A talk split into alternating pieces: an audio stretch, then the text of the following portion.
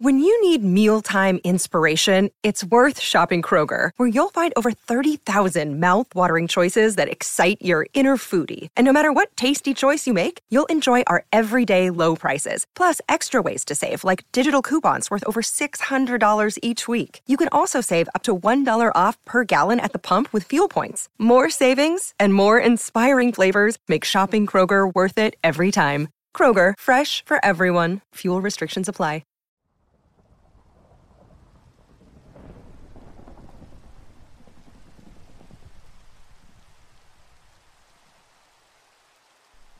Want to give a quick thank you to all of my $5 patrons and members Absent Alice, Alice E., Amethyst, Amet, Caroline, Christina Smith, Deborah Tykus, Elizabeth Watkins, If in Doubt, Flat Out, Karen Parrott, Kat, Lindsay Pruitt, Melody Evans, Melissa Berwick, Mila, Nika Parsons, and the new Agman24.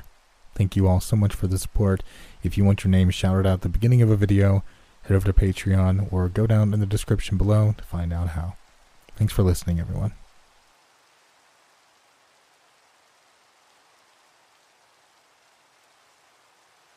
Part 1 A Melancholy Recollection of Traumatic Events. Before I get into the events that led me here, it's important to tell you a bit about my life. I have always had to deal with bullies in one form or another. I'd feel safe in saying that they set the course of my fairly troubled life since day one. My father was a bully, and my mother wasn't much better if I'm being honest. My parents were incredibly religious, and I was little less than a demon haunting their precious household in my father's eyes. They never wanted children. They're never shy about sharing that little fact. I have no doubt that if it wasn't for their devotion to their fate, they would have aborted me before I even had a shot at life. Truthfully, I spent a lot of time in my youth wishing just for that. My father was also an alcoholic. It felt like he would pick and choose which of God's lessons he would obey or dismiss. He would drink and rage on about one thing or another while taking every bit of his anger out on me. He'd beat me belittle me for anything that struck his fancy, whether he was intoxicated or not. My mother, for the most part, would turn a blind eye to my suffering. Hell, she would join in on the day's session of mockery and finger pointing when she felt like it. Still, regardless of how much they regretted my birth, they loved each other dearly. To the neighbors and friends of the family and such, theirs was a romance to be envied. Someone tell them how much they wished they could find something special like what they had. And this would genuinely make me queasy. I hated them both with a passion. They'd never shown me anything but pain and anguish, but I knew that if I exposed the truth of our happy little family, my life would become an even bigger hell than it already was. So, I remained quiet when they would explain to the neighbors and teacher that day's excuse for my bruises and cuts, though my father always tried his best to make sure the wounds were hidden. Rarely did he hit me in the face, unless his arm was completely obliterated from his inebriation. Oh, yes. Life was rough for little Michael Borden. That would be me, by the way. My apologies. I completely forgot to introduce myself. The only time I ever saw any sort of affection from my folks was when we were around others, though I would quickly be sent away to play when anyone would come over. Of course, it wasn't like I had much of anything to play with. Enough hand me down flea market shit to save face should anyone happen to see my bedroom, but most of it was more likely to give me tetanus than a good time. If nothing else, this would allow me to be alone for a time, rather than having to watch my parents play the part of loving guardians for the sake of others. The years bled together, one barely distinguishable from the last, but things could always get worse. And they did. When my mother became pregnant again, my father did not even attempt to control his punches. I was kept out of school sick for several weeks until my face was fit to be seen in public again. My folks couldn't stand to even look at me anymore. It was almost as if they blamed me because dear old daddy forgot to pull out. I was five at the time. Five years old and little less than pure evil in my folks' eyes. The following six months were complete and utter hell for me. I won't get into the details, but I missed a lot of school over those months.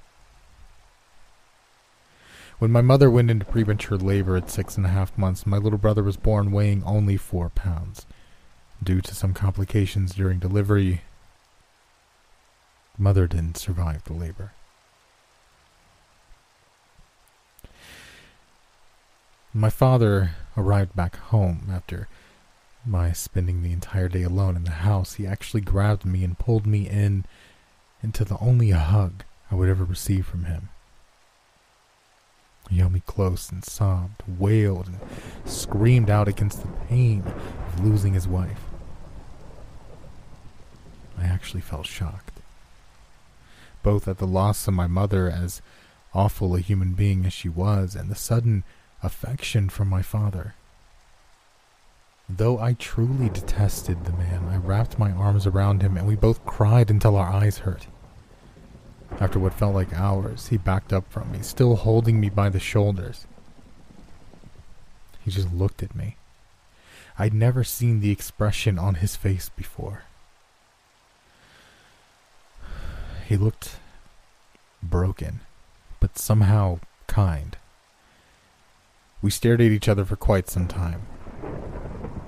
This was probably the longest we'd ever faced each other without him beating me for one thing or another. It actually caught me off guard when his expression changed from apathy to rage. Rage at me.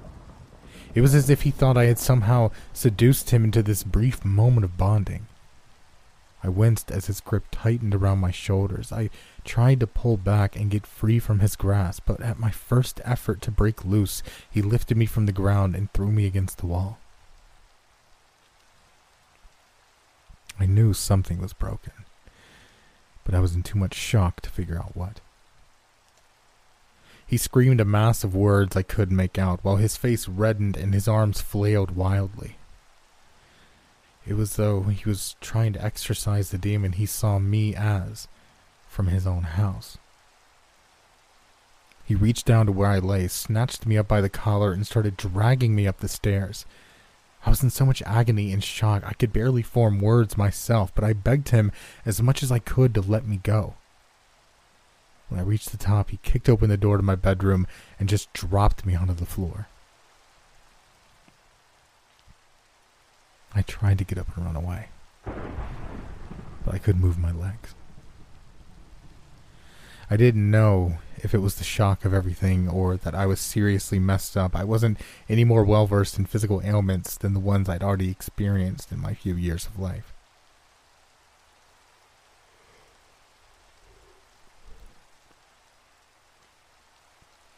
I attempted to drag myself out of the room as my father slid open the bedroom window. He grabbed me again and pulled me towards where the cool wind now blew from the outside world beyond.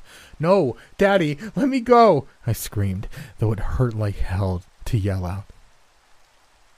You want me to let you go? He said in a blank and emotionless voice while not even looking in my direction. You got your wish. I don't remember anything after going out of the window. I'm not sure if the impact with the concrete ground knocked me out or if I passed out before I hit. Apparently, three weeks had gone by when I finally awakened in the hospital bed. My left arm and leg were in casts, and my back had undergone some significant damage. Fortunately, I was going to be in the hospital for quite some time. My memories of the events that led me there were shaky at best. It wouldn't be until some years passed before I was able to recall everything that had happened that night, though I knew it had been my father's actions that led to my broken limbs. He told the police and the hospital staff I'd leapt from the window out of despair over my mother's death.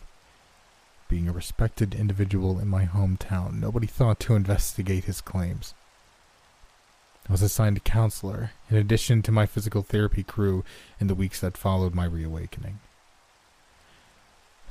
My little brother was still in the hospital as well, due to underdevelopment for being so premature. He was still in an incubator, grasping onto life more so than myself. Thankfully, he would be kept away from my father for the time being. The thought of a newborn going to the house from hell scared me even more than my own eventual return.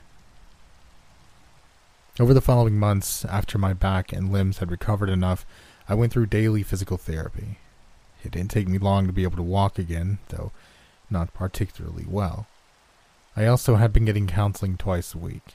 I tried to explain the truth to my therapist, but he chalked it up to memories altered by trauma of attempting suicide especially at such a young age. Nobody in my small town would believe anything negative about my old man. Sometimes I believed him to have some manner of supernatural abilities which enabled him to convince the world that he was not a monster I knew him to be.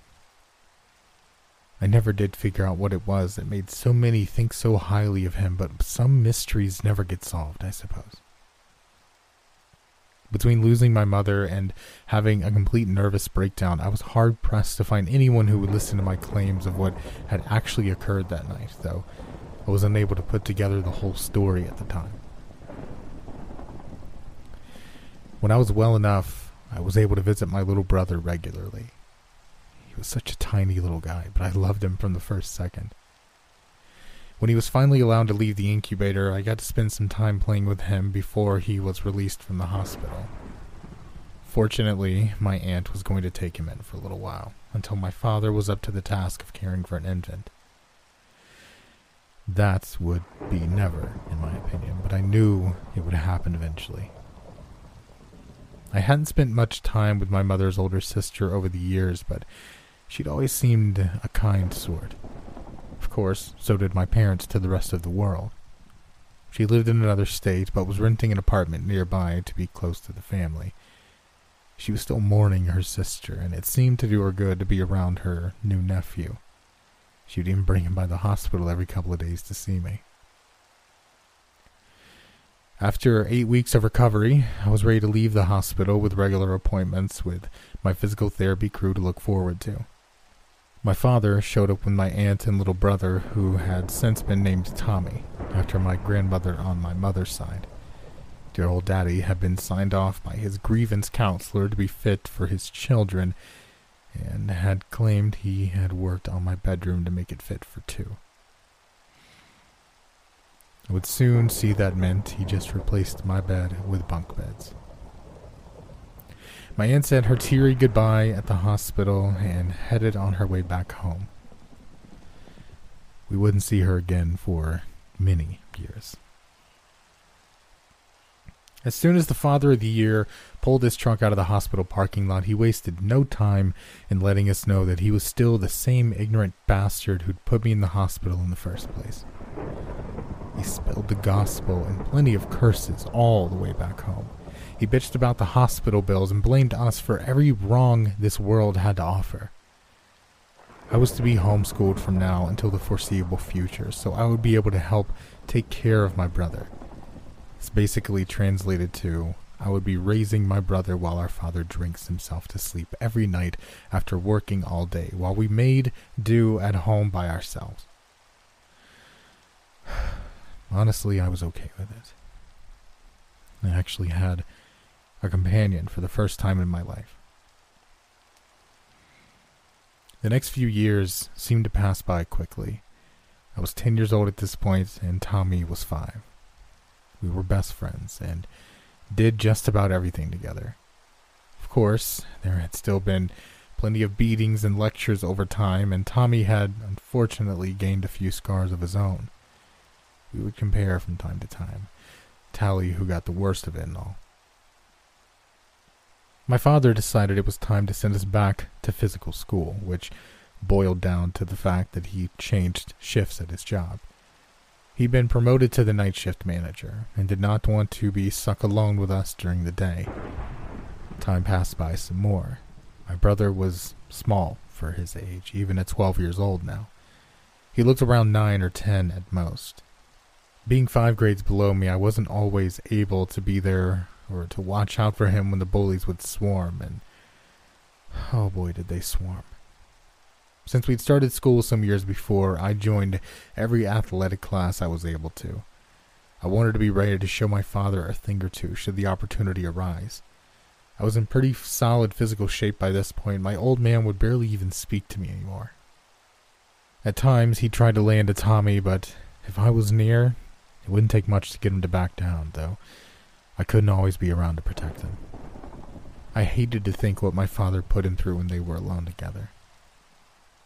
He was in his fifties now, and the years of drinking and not taking any sort of care of himself had left him far from the intimidating specimen from my youth. I had plans to move out when I turned 18 and take Tommy with me.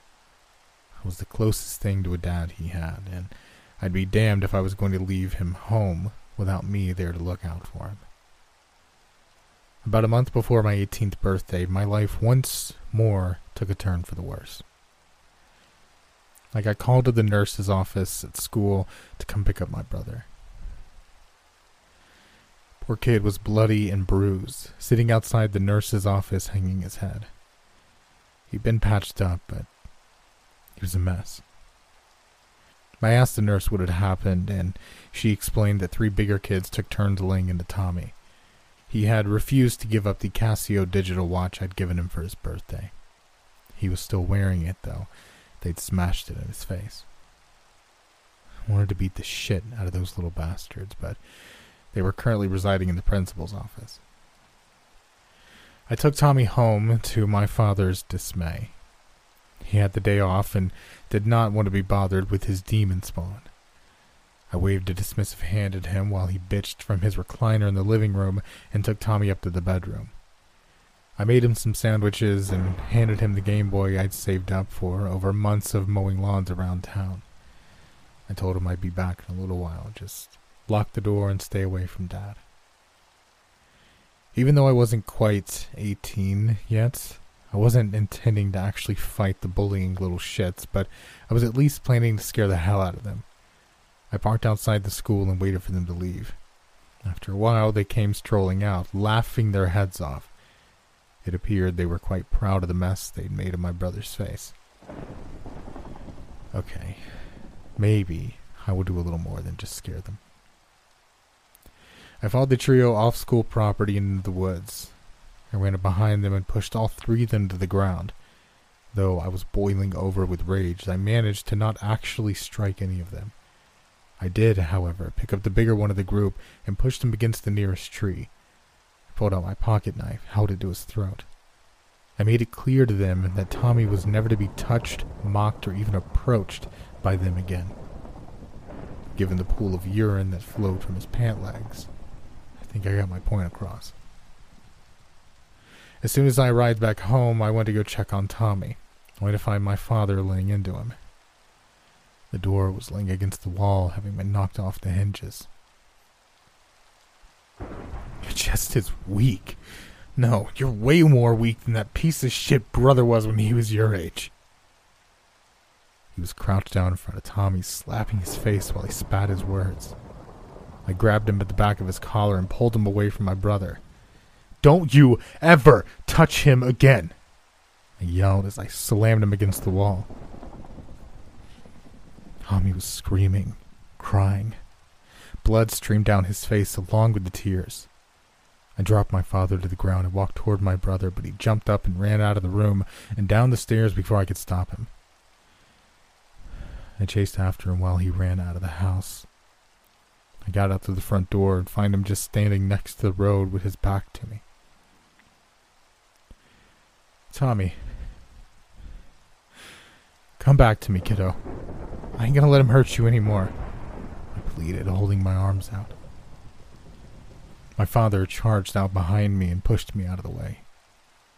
Go on then, he said, almost matter of factly.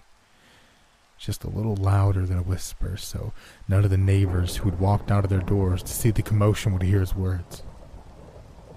Cars were speeding by the house. We lived just off of a main road, so many were not even paying attention as they drove by. I gathered myself back up and started to head toward my sobbing little brother. My father, of course, was still staring knives at the poor kid while spilling jeers from his lips. I was about halfway across the lawn and desperately trying to talk him into coming away from the road when his tears and moans just stopped. He turned to face me, his eyes red and puffy, his face still somber. I love you, big brother were his last words before he stepped backward into the road just in time to meet a large pickup truck. The driver slammed on his brakes, but that only served to drag poor Tommy, who had instantly wedged under the grill of the truck. As the brakes squealed, a tire blew out, causing the truck to flip onto its side, dragging the ground for a good 20 feet before coming to a halt. Everything became foggy.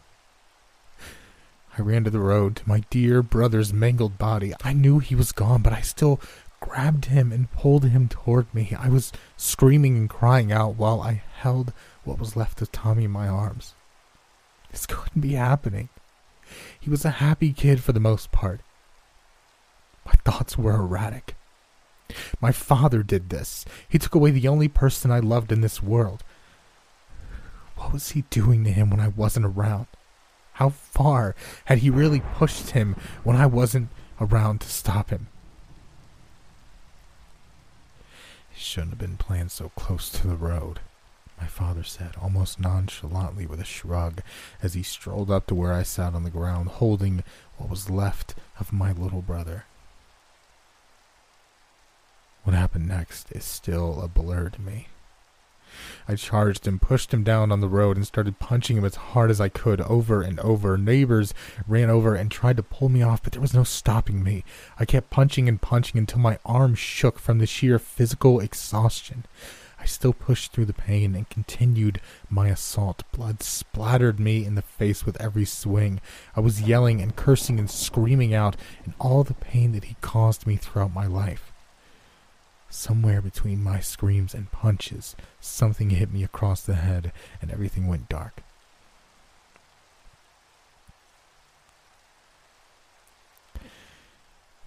It seemed what struck me and left me unconscious was a police officer's club.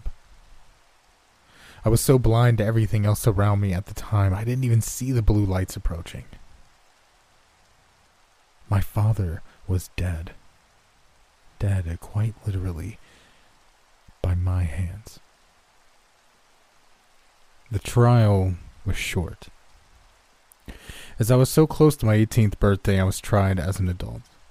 As many witnesses as were there, it was pretty cut and dry. The judge did take a little leniency on me as I had just witnessed my brother commit a very brutal suicide. I was sentenced to 10 years without the possibility of parole. Strangely, it wasn't hard to adjust to prison life. It wasn't overly different from my home life since birth. Guards pushed us around and took great pleasure in talking as much shit as they could to a daddy killer such as myself. Though I continued to work out every chance I got and had become quite the intimidating stature, I kept my head down and did my time in silence, for the most part. For the first two years, I actually had a cell to myself. It was quite nice, if I'm being honest. I'd never been an especially social person. Didn't mess with anyone, and nobody messed with me. Well, after my first week, when I put two shit talking inmates in stitches after they tried to force me into activities that I held no interest in. I spent the next week in solitary, but I'd earned a significant amount of respect through the actions that led me there. Two years in, I got my first cellmate. I wasn't happy about this at first as I'd gotten used to my peaceful private cell. He was a skinny kid, long, stringy blonde hair, probably weighed a buck fifteen soaking wet, looking like he'd seen the wrong end of some hard drugs in his time. I'd say kid, but he was likely only a year or two younger than me. He looked a lot younger, or I felt a lot older. He actually turned out to be one hell of a good guy, and we would go on to become very close. Truthfully, he was probably the only real friend I'd ever had aside from my brother. He was actually a real life English kid. His name was Grant Bailey from a little town in Liverpool that I can't recall the name of for the life of me. He told me all about life across the pond and how he managed to end up arrested only three months after getting his American citizenship.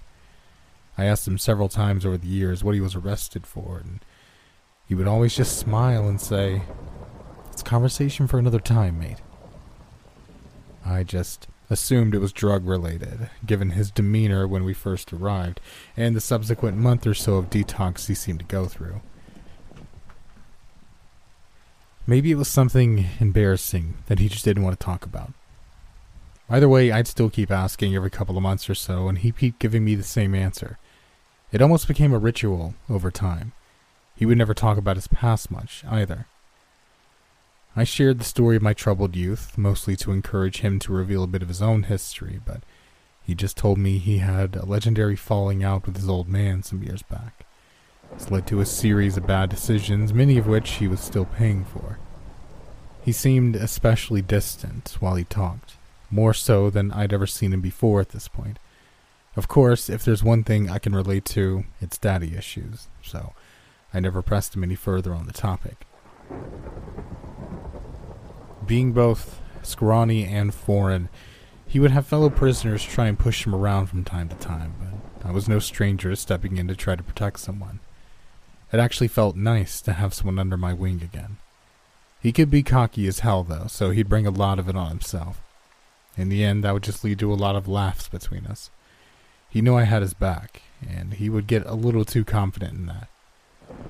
One time I did allow a fairly hefty skinhead asshole take one good swing at him after he got in his face about being a Nazi prick. Not at all did I support the Nazi prick, but I thought one good jab would show him that there's just some folks you shouldn't mess with. After the punch caught him across the jaw and landed him on the floor, I knelt down beside him and clapped him on the shoulder. I'll take it from here, brother, I said right before I took it upon myself to break the Nazi's nose. He was apparently pretty high ranking among the white supremacists of our particular prison, so this could have gone very badly for Grant and I. As it turns out, it went better than expected. We had, or I had, gained the respect of this sect of truly awful human beings. I guess better respect than the alternative. I wouldn't let Grant get too far out of my sight when they were around, though, just to be safe. I suggested to my friend that he consider trying to put on some muscle. A little intimidation factor couldn't hurt. He looked too much of an easy target. Plus, I couldn't promise I'd always be around to save his back. He reluctantly agreed, as he had little interest in working out, but he was deceptively strong for his size.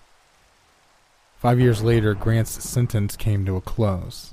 He was pushing about a 170 pounds now, and looked a million times healthier than he did when he arrived.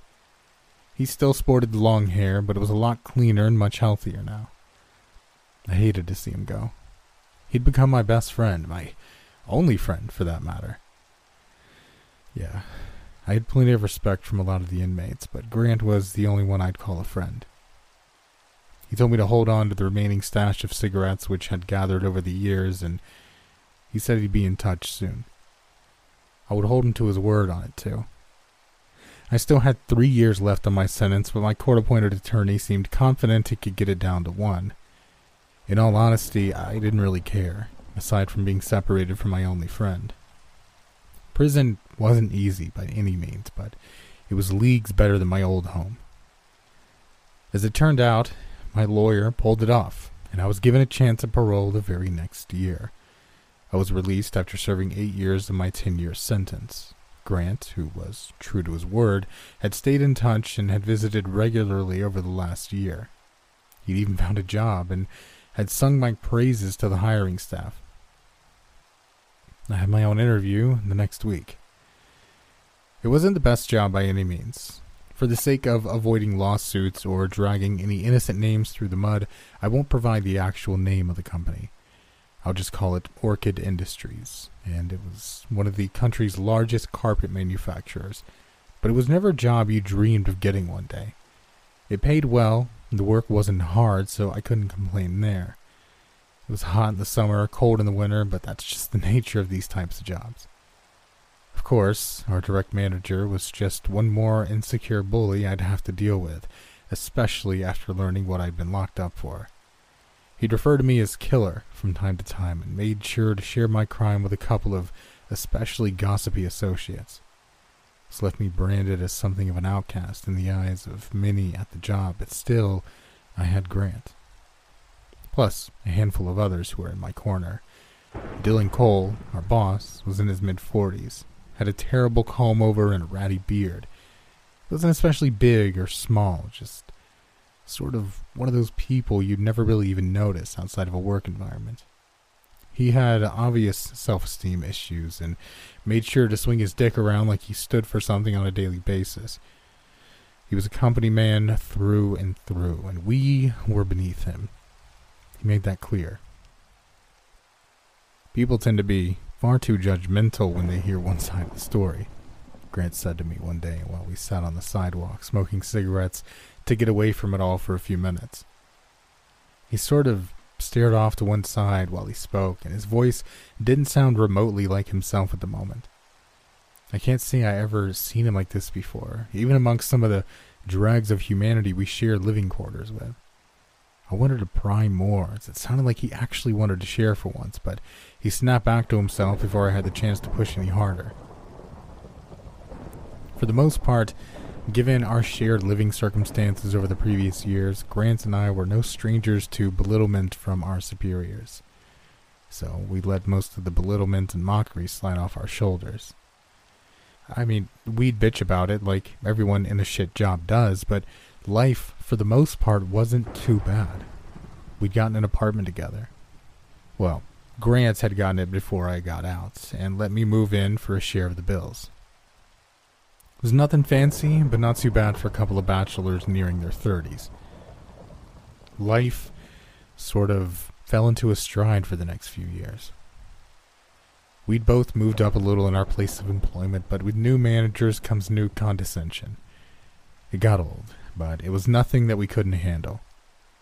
There had grown a lot of talk around the plant in recent weeks about some special shindig that happened every few years the Orchid Grand Festival. It was a big fundraiser kind of thing that corporate would host every couple of years or so. We'd heard mention of it before, but it sounded more of a rumor than anything. Anyone who knew anything about it had never actually attended, only heard things from others. I heard some folks can win a shit ton of money from this thing, one of the older employees told us enthusiastically. Remember Joe Rand from Plant 42? Ron, the quality Kirk, asked the older fella. Uh-uh. Like big old grizzly feller? Yeah, he looked at us. He ain't lying. Joker was big as a goddamn moose. Big old kicking son of a bitch. He told us, his wide eyes. Yeah, he won like five million. Set his ass up for life. Quit the next day, never saw him again. He was living up in New Orleans now. Christ, the older guy exclaimed. How do you get into that thing anyway? Ross simply replied, It's got a lottery from what I hear. Apparently, it was just that. A sort of name drawing between all the plants. Every employee who had worked for the company for at least a year was eligible to be entered into a drawing, but only 30 people were chosen completely random. Could be all from one plant or a couple from all plants. Ron shrugged. Never know, he said as he strolled off. To our surprise, two weeks later, Grant and I were given the news that we'd both been selected to attend the event. What's the catch? I asked my portly manager after he gave us the news. No catch, he said, but you're going to be gone for a few weeks or so, he said dismissively. He handed us each a card with an address at which we were scheduled to be at at 10 o'clock the following Thursday morning. Grant and I just shrugged at each other and went on about our day. Sure, We couldn't help but talk about all the things we could do with that kind of money, should that part even be true. I suggested moving to a beach and opening up a bar. Grant just said, I couldn't give it a toss. As long as I have to deal with that bugger no more, he said, pointing at our screaming douche of a manager sitting smugly in his air conditioned office while we sweated our nuts off in the plant. The next week dragged like hell. We were both excited and a little apprehensive about what was to come. Grant was far more outgoing than I was, but neither of us were big fans of being paraded around in front of onlookers. We couldn't know what this event would entail, mind you. Nobody seemed to know much about it, other than it was a series of games that would raise funds for charity. Yes, there was supposedly a chance to win big money, but only for the winner. Whether they were any consolation prizes for second and third place, nobody knew, but surely everyone would get something for their time. We were assured that we would be paid our full 40 hour check for the week away. It was company time, after all. There was even talk of some extra vacation days if we made it to the end. However things went, it didn't seem like a no win situation, at least. Were we to be disqualified early on, we'd still be given the week off and be compensated for our time according to our grimacing boss. Grant and I theorized everything from silly kids' games to a fight to the death situation. Laughed pretty hard at that one. We spent the next few hours smack talking about how we'd mess each other up to win the prize. Bigger they are, harder they fall, you wanker, Grant said, laughing so hard he could barely get the words out. Bugger off, you scrawny git, I replied in a god awful attempt at an English accent. Grant spit half the water out he'd been attempting to chug. What the hell was that supposed to be? He chuckled. Sounded like a bloody Aussie giving birth to a hedgehog. Got nothing better to do than to cut up our manager yelped red faced as he turned the corner. You two don't get some work done, there will be no festival. Keep this shit up, and there'll be no jobs for that matter.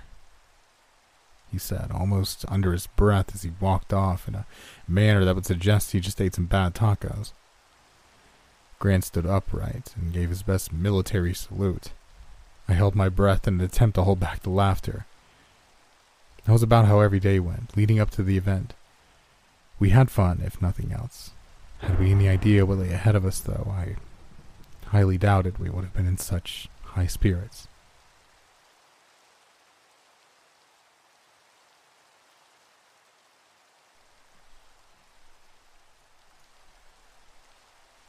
Part 2 An interesting way to spend a summer week. The day arrived. As instructed, we arrived at the chosen destination a little before 10 a.m.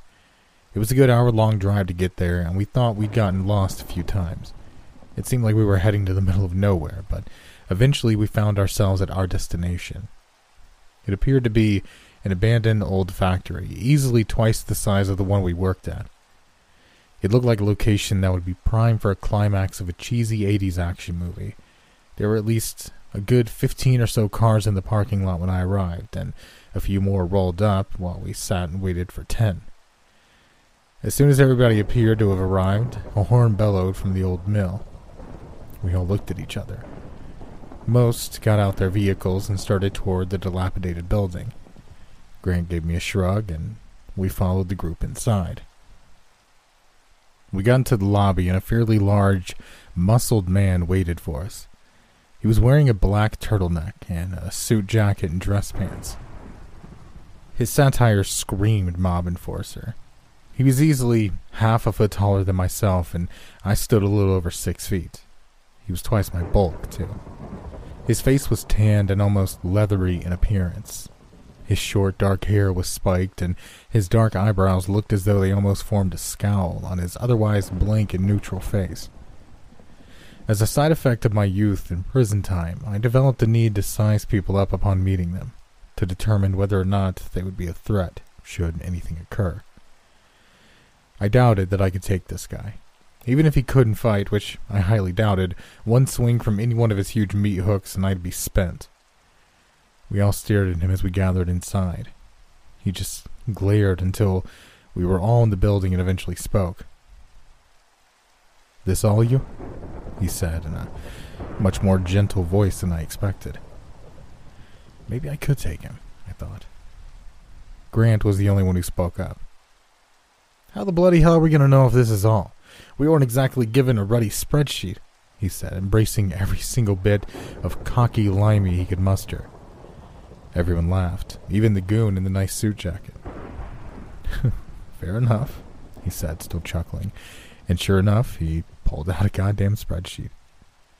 He started calling off names on his spreadsheet. After acknowledging the occupants in the wide room, everyone, it seems, had arrived.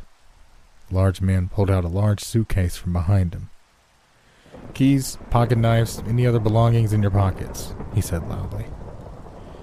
It wasn't a request. This wasn't hard to figure out. We all seemed puzzled by this. Glances back and forth and a lot of reluctance.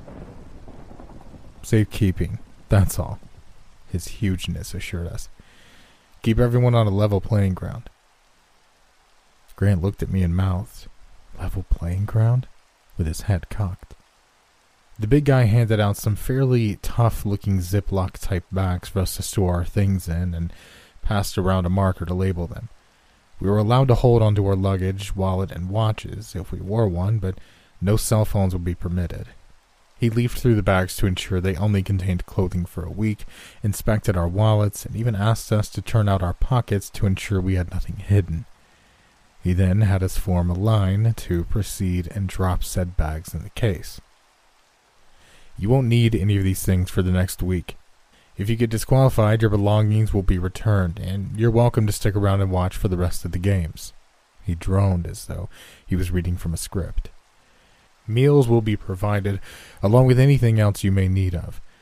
I assure you, everything is taken care of, and your things will be kept safe. After that was taken care of, he led us back outside where a bus was waiting for us. Why'd we have to come here if we were going somewhere else? A stocky, middle aged man in the back of the crowd asked. This is the location for the vinyl event, the goon replied. When it's done, there will be a banquet to celebrate the end of the games, and you are welcome to leave at your own discretion. There were shrugs and grunts throughout the group. Some underbreath muttering was silenced when our beefy guide piped in with, None of you are under any obligation to stay. Should you wish to leave now, your belongings will be returned to you and you can get in your vehicles. No harm done. Some lowered their heads, others nodded, but nobody left. Nothing much more was said. We loaded onto the bus, quite a nice bus, I must say. All the creature comforts the driver told us the trip would only last half hour or so, but beverages would be available if we were thirsty. We arrived at our next location. It seemed to be a local sports stadium. Grant started chuckling a bit. it's bloody gladiator, mate. He scoffed and slapped me across the arm. I laughed even harder when he loudly exclaimed, We who are about to die salute you! There were giggles through the crowd, but some didn't seem to find it funny. We were led into the field to find a lot of well dressed individuals standing in front of several rows of chairs. It seems day one was just an orientation and a get to know us thing. We all sat down, and a tall, slender man in a striped polo shirt and khakis got to the podium. I'd say he was close to fifty or so. Looked like he'd never had a cut or a bruise in his life. He'd definitely never done a hard day's work perfectly manicured hands, perfect part in his probably dyed jet black hair, perfectly shaven. Hell, he looked like he didn't even grow facial hair. It wasn't even a shadow. He told us that he was the owner of the company, Jensen Orchid himself. This actually caught me off guard a bit. I was not aware that owners of companies of this nature would ever see fit to socialize with the grunts. He did sort of just stare straight forward while he spoke. It felt like he was looking above our heads, as not to risk any inadvertent eye contact with a lesser life form. That's just the impression I got, anyway. He went on to explain that there were actually only three events to come over the next week, which the first of which was to start the following day. He didn't get into what said events were, but advised that we try to be well rested. He introduced the folks standing behind him, a very average looking guy named Steve, who was some sort of human resources manager or something, to snotty faced tall women named Vera and Kate, who were recruitment managers. They looked very similar to each other. They had the same pointy nose, same brown, fine hair, tied back into the same tight bun. Vera was a good couple of inches taller than Kate, but they had to be sisters or something. There were several other people, random engineers, department and plant managers, all seemed very important and appeared to wear the same disapproving stare.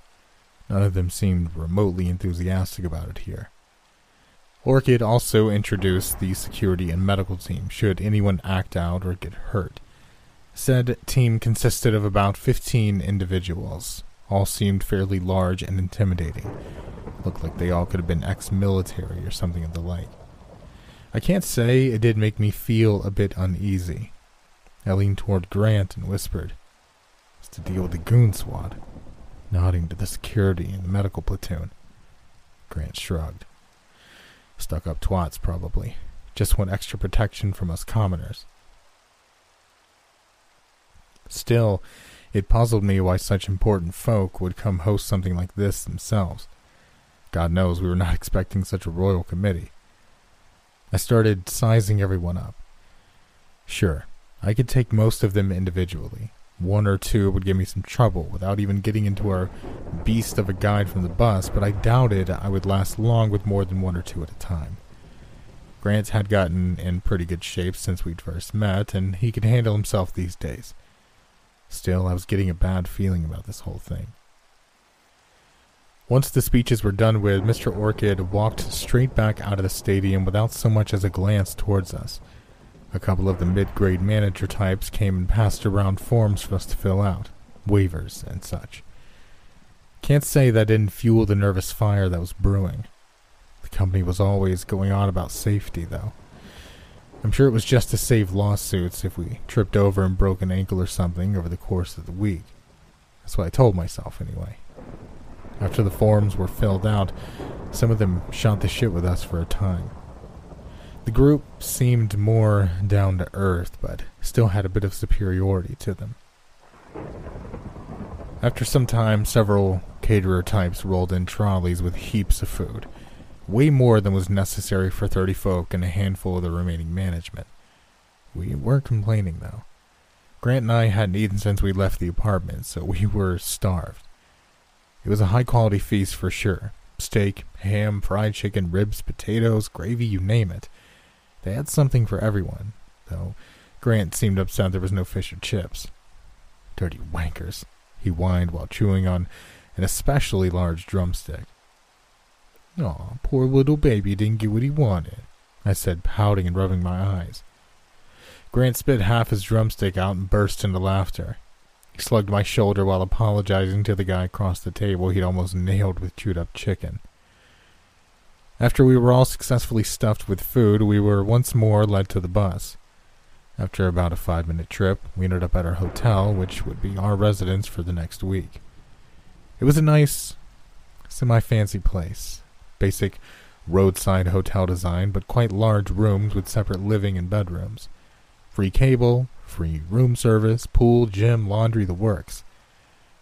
We were all assigned our own rooms as we were the only residents. The company, it seems, had bought out the whole hotel for the week. Our previous guide, the friendly goon, seemed to read from a new script as he pointed out nearby attractions within walking distance. We were welcome to come and go as we pleased, but we were required back to the rooms by midnight, as we were going to have some early mornings over the next week. With that said, he headed out for the night and left us to our own devices. Some of the guys headed out in a group to check out the sights, while others just settled in for the night. It was already around seven, and it had been a long day. Grant and I took a stroll to a nearby liquor store. We picked up a case of beer, some whiskey and coke, and a carton of cigarettes to split, and headed back to the hotel. Though we had our own rooms, Grant ended up crashing on my couch as we got a little more tipsy than we intended. I staggered to my bed and passed out for the night. We were awoken by a heavy knock to the door. Well, it sounded heavy to my hungover head. It was around 9:30, and we were to be ready to head out by 10. Grant headed back to his room to shower, and I did the same. Once more, we all loaded onto the bus and headed to the next location. This would be round one. We were all eager to find out what the deal was and maybe a little nervous. After another half hour on the bus, we arrived at a parking lot next to a fairly dense forest. Nothing else was around, just the bus, two black SUVs, and a whole lot of trees. The rear window lowered on the closest SUV to us. Sure enough, there was good old Jensen Orchid again.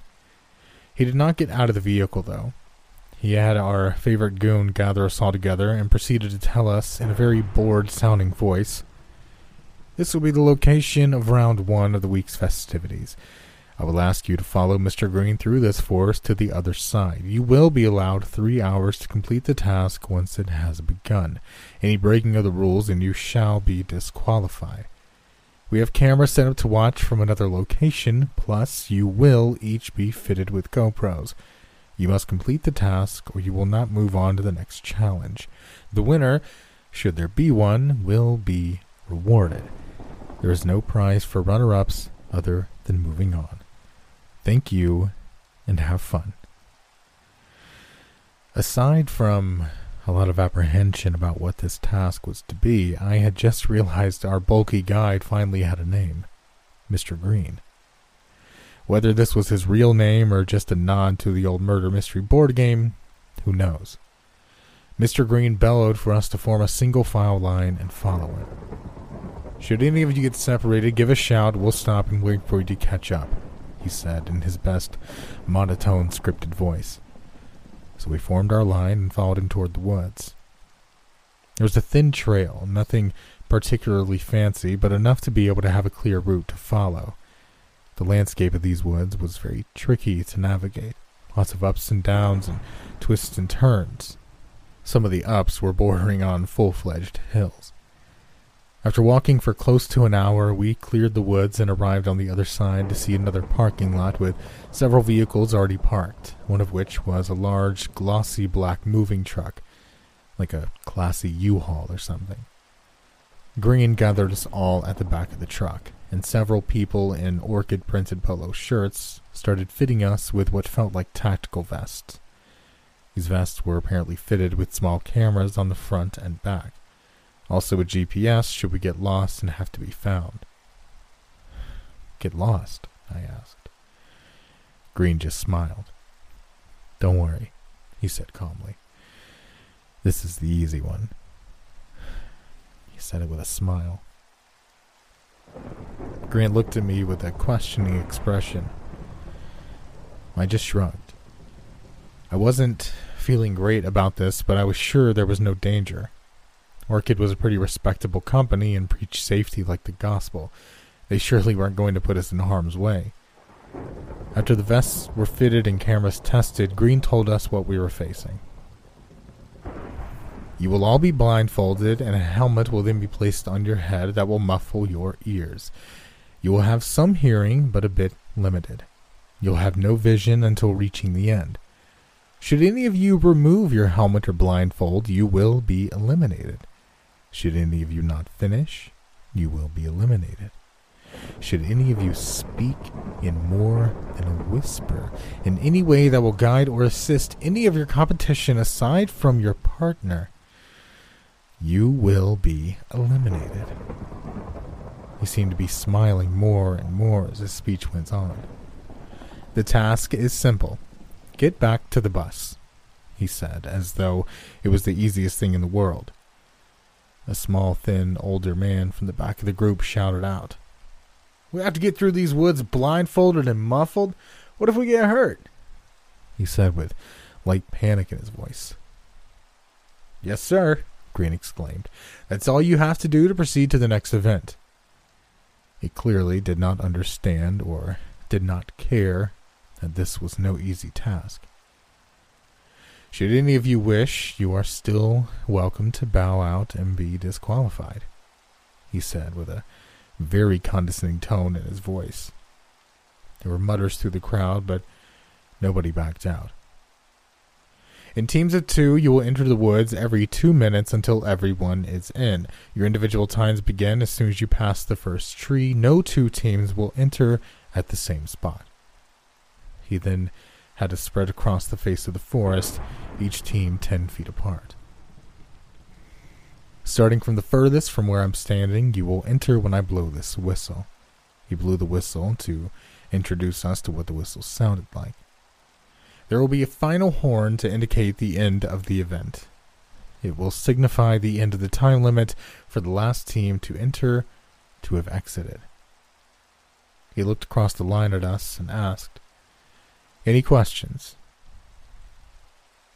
Nobody said a word. We stood in silence while the crew from the truck blinded and behelmeted us. Once they were convinced everything was in place and we couldn't see a goddamn thing, the whistle sounded. Grant and I were in about the middle of the pack. The whistle sounded every two minutes, so it would be a good half hour before we entered. Grant whispered, Oi, can you hear me? Yeah, I replied, though it wasn't easy to hear through the helmet. The trail wasn't straight, he said. We took several wide turns, he continued. It's not a straight shot. You with me? I think so, I answered hesitantly. By my reckoning, he proceeded, this is the same parking lot we parked in, just further down. If we enter the woods and stay to the right, we should find our way back. Are you sure? I asked. He hesitated for a minute. Do you trust me? With my life, I replied. Stay close. I'll snap my fingers every minute or so. I'll get us there. You fall back or anything, clap your hands. We got this, mate. I just replied, Okay. I was unsure, but I did trust him more so than I ever believed I could trust anyone. Our whistle sounded, and we entered without hesitation. Sure enough, Grant started snapping his fingers every minute or so. The ground was very uneven. I had to fight to stay on my feet while stumbling against the trees from time to time. I had to listen closely to tell his snaps from twigs and branches breaking. First twenty minutes or so, as far as I could tell, went quite smoothly. I heard others stomping in the distance.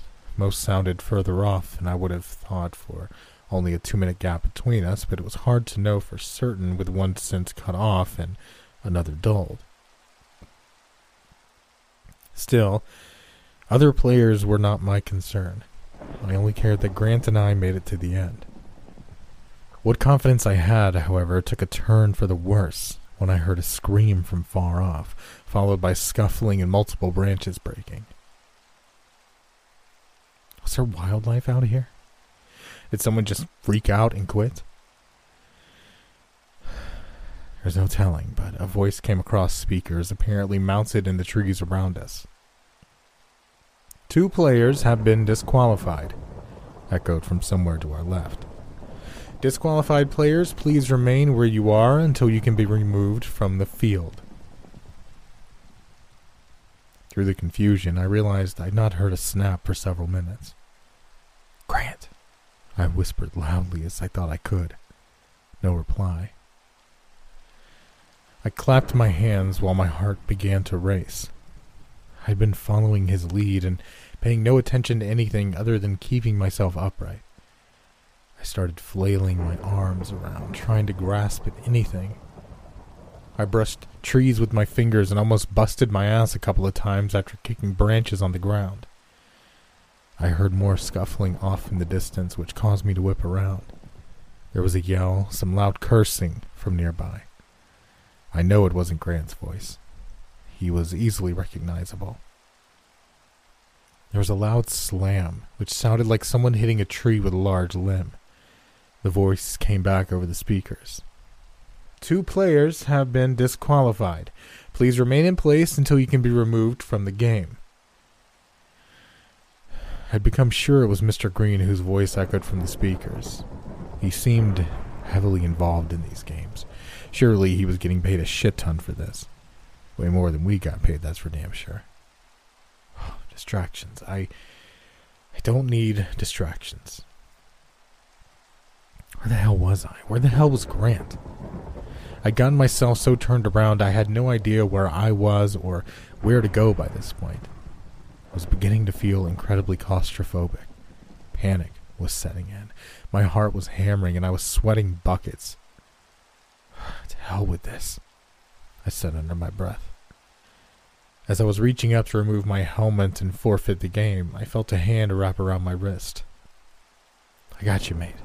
The familiar whisper of my dear friend spoke. I sighed in relief. Oh, thank God, I whispered. Nah, Grant said. Not quite, he chuckled. Once more, we were back on course. Another half an hour went by fairly uneventfully, aside from another two players being disqualified. We didn't hear much this time, aside from the voice over the speakers. Not far off now, I think, Grant said after another fifteen minutes or so. Almost right after he spoke, a blood curdling scream echoed through the woods. I whipped around. I heard what sounded like several people running, maybe thirty yards away. There was a loud thunk, which I assumed was someone running into a tree. Get up! A panicked voice yelled. More scuffling, followed by a scream. No! Stop! Muffled voices now sounded as if they were being forced into silence. A loud snapping sound, much more than just a tree branch, echoed, and then silence. Once more, my heart was racing. What the hell was that? I whispered, louder than intended. No clue, Grant said, sounding flustered himself. We gotta keep going, mate he said, seemingly trying to sound calmer than he felt. Two players have been disqualified.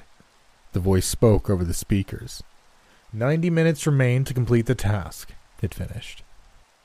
The fact he did not ask for the eliminated players to stay in place, combined with the commotion we just heard, made me even more uneasy than I was before.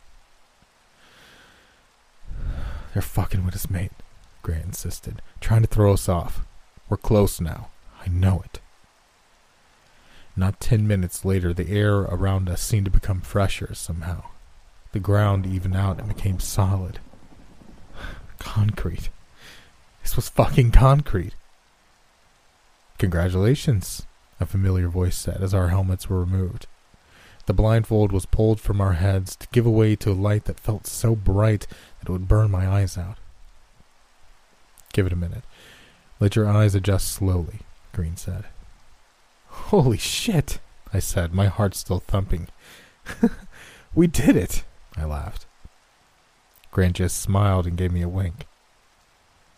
After we regained our bearings, I asked Green what those noises were. Random obstacles and actors were staged throughout to have a bit of fun with anyone who came across them. He snickered like a little kid who got away from stealing candy bar from the local pharmacy. You two got lucky. You weren't the first to make it out, but you did well. Grant seemed to be studying Green. He had an expression I'd never seen from him. It was somewhere between doubt and frustration, with a side of something almost hateful in his eyes. You all right, mate? I asked, knowing well how ridiculous I sounded when I tried to throw mate into a sentence.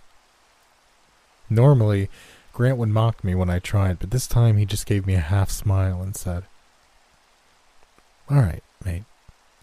Very little emotion. He was spooked or something. Maybe he was just tired and hurting. I noticed several scratches and cuts on his arms from the blind journey. Perhaps he was just annoyed by the situation. I was scratched up pretty good myself, but I was just too excited to be out of there and to be able to see again. I would even say I felt a little exhilarated from the experience. Another group came staggering from the wood, which finally broke Grant's stare down to Mr. Green. I wonder how many are left, I asked, almost to myself. No telling, really, Grant replied, sounding more himself again. Ready for a bloody pint, though. I looked at him for a moment. and He tilted his head as if to ask why. Thank you, Grant. I wouldn't have made it through without you, I said sincerely. Well, it's about time I had your back for once. Lost count how many times you've had mine. He laughed and slugged me in the arm. How the hell do you have such a good sense of direction anyway? I asked, still laughing a little. That's a conversation for another time, mate, he said with a wink. He smiled and nodded in the direction of two more stumbling out of the woods. They were in rough shape. Torn clothes, blood trickling down from their arms and legs, and they were both covered in dirt. One of them had a nasty gash on the side of their neck. Two of the polo shirts came running up and started cleaning their wounds. Guess this is what the waiver was for, I said, shrugging my shoulders. Grant pulled out a couple of cigarettes and lit them both. He handed me one and said, This is just round one, as he strode away from the curb. After some time, a loud buzzer sounded, signaling the end of the game, or at least the end for the last team who entered. A total of 14 players had emerged from the woods, including myself and Grant. Aside from the nine who were disqualified, another seven never made it out. A group of the Polos headed in with GPS devices to track them down and lead them out along with the other disqualified nine.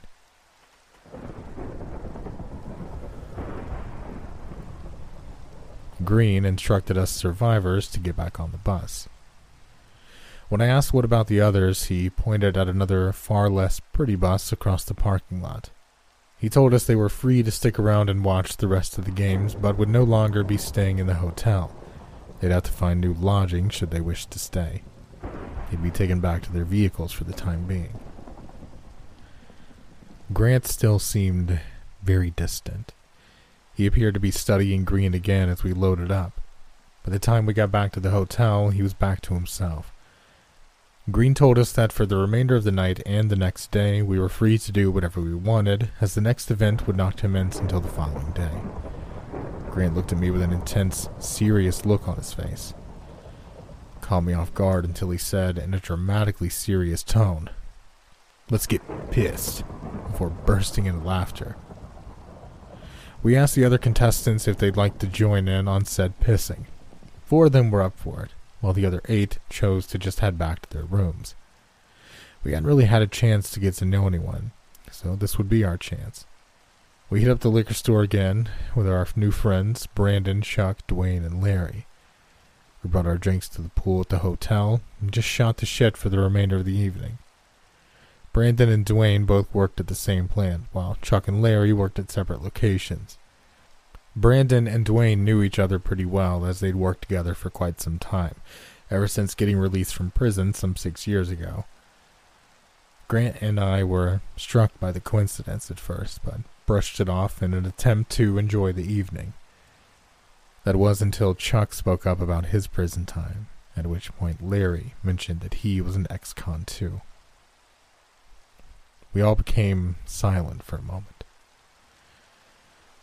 What are the odds that six cons got randomly picked for this little shindig?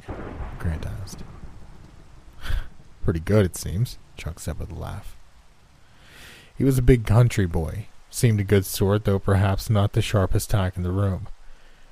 Brandon, a tall, stocky black dude with long braided hair, said, No. The odds are not good at all. He was a very intelligent sounding guy, though somewhat soft spoken. If we were to ask the others if they had done time, what do you think the odds are on that? He continued. I started to stand up to go ask that very question Grant put his hand on my shoulder. Another time, mate, he said somberly. We earned a bit of relaxation tonight.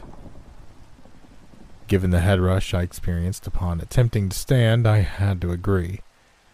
The day's events, combined with the healthy amount of alcohol we'd already put away, made me happy to just chill right where I was. Grant reached into the bag from the liquor store and pulled out a handful of cigars. Who wants one? he exclaimed to the group. We all graciously accepted, and for the rest of the night, we smoked, drank, and laughed. Grant accidentally nudged me into the pool at one point, causing a lot of drunk laughter to echo across our private hotel experience. He reached his hand to help me up. Of course, I had to pull him in. At that, everyone jumped in. Brandon was the only one that had the sense to at least take his shirt off first. This was the happiest and most relaxed I'd felt since this whole thing started. As the night of the drinking took its toll, we all said our goodnights and headed back to our rooms. Today's hangover was not as bad as the last. Perhaps no wake up call allowed me to sleep it off more effectively. Maybe I just had the sense to eat more this time. Either way, I decided to just take our free day to lounge a bit. About an hour or so after I woke up, Grant came strolling in and flopped down on the couch. He didn't say much, just gave me a quick nod of acknowledgement and settled into watching the cheesy action movie I had playing on the TV. We sat there for a while in silence. When the credits started to roll in the movie, Grant spoke up. Reckon we should talk to the others? I'd completely forgotten about the coincidence from the previous night. I suddenly felt my neck tense up. But Grant knew something was off. I could hear it in his voice. We headed out of the room and decided to go to each door together. Of course, we had no idea which room was which, nor which rooms were now empty, so we just went door to door like we were selling Bibles. Grant enjoyed that metaphor, so he started asking every occupant who answered the door if we could come in for a moment and talk about Christ. It added a bit of fun to an otherwise awkward subject matter. Most of the rooms were currently empty. We didn't come across the guys from the previous night. We assumed they'd headed out for the day. Five rooms were occupied, though, and each of their residents were, indeed, ex convicts. We didn't feel the need to grill anyone else, regardless of when or if they showed back up. Couldn't argue with the math at this point. Grant also remarked, Not only is it only cons that were randomly drawn for this, but all blokes, too. Another point I hadn't even thought of until now. It's a bloody purge, he said, matter of factly. We got back to my room and picked up the phone to call the front desk. Nobody answered. It just rang. Not even any voicemail or answering machines. So we headed down to the lobby on foot. They likely didn't have answers for us, but surely they could contact those that may. We were not surprised to find the lobby deserted. They rented out the hotel for the whole week. Maybe they didn't feel they had to staff it. I said in half question. Grant shrugged. We're not getting anywhere today, he said, lighting a cigarette. He offered me one, and I was happy to accept. We decided to go for a walk. Can't just sit here, Grant said firmly. I had no idea where we were going, but I was going to follow his lead. Somehow I had a feeling there was a fight coming for us. Round two would be the very next day, and God knows what they had in store for us this time. Could just leave, Grant suggested. Yeah, we could, I replied. Yeah, I need to know, too, he said, not even looking at me for affirmation. We knew we were on the same page. If this was going where we suspected, we had nowhere safe to go back to. Could be overreacting. It could just be the biggest coincidence in history. Maybe all former inmates made up a bigger portion of Orchid than we knew. Either way, we were getting answers tomorrow. We walked the streets until night fell. Grant suggested that we should get an early night. We need to be well rested if there was a fight coming. Oh, yeah. We were going to sleep great tonight, I thought. We woke early in the next morning. Can't say it had been the most fulfilling night's sleep, but it was something. There was still a couple of hours until Green would show up to escort us to the second round, so we decided we should try and talk with the others. To our surprise, everyone was down by the pool when we got outside. As we approached, we could tell we were all of similar minds about this. I say we confront them.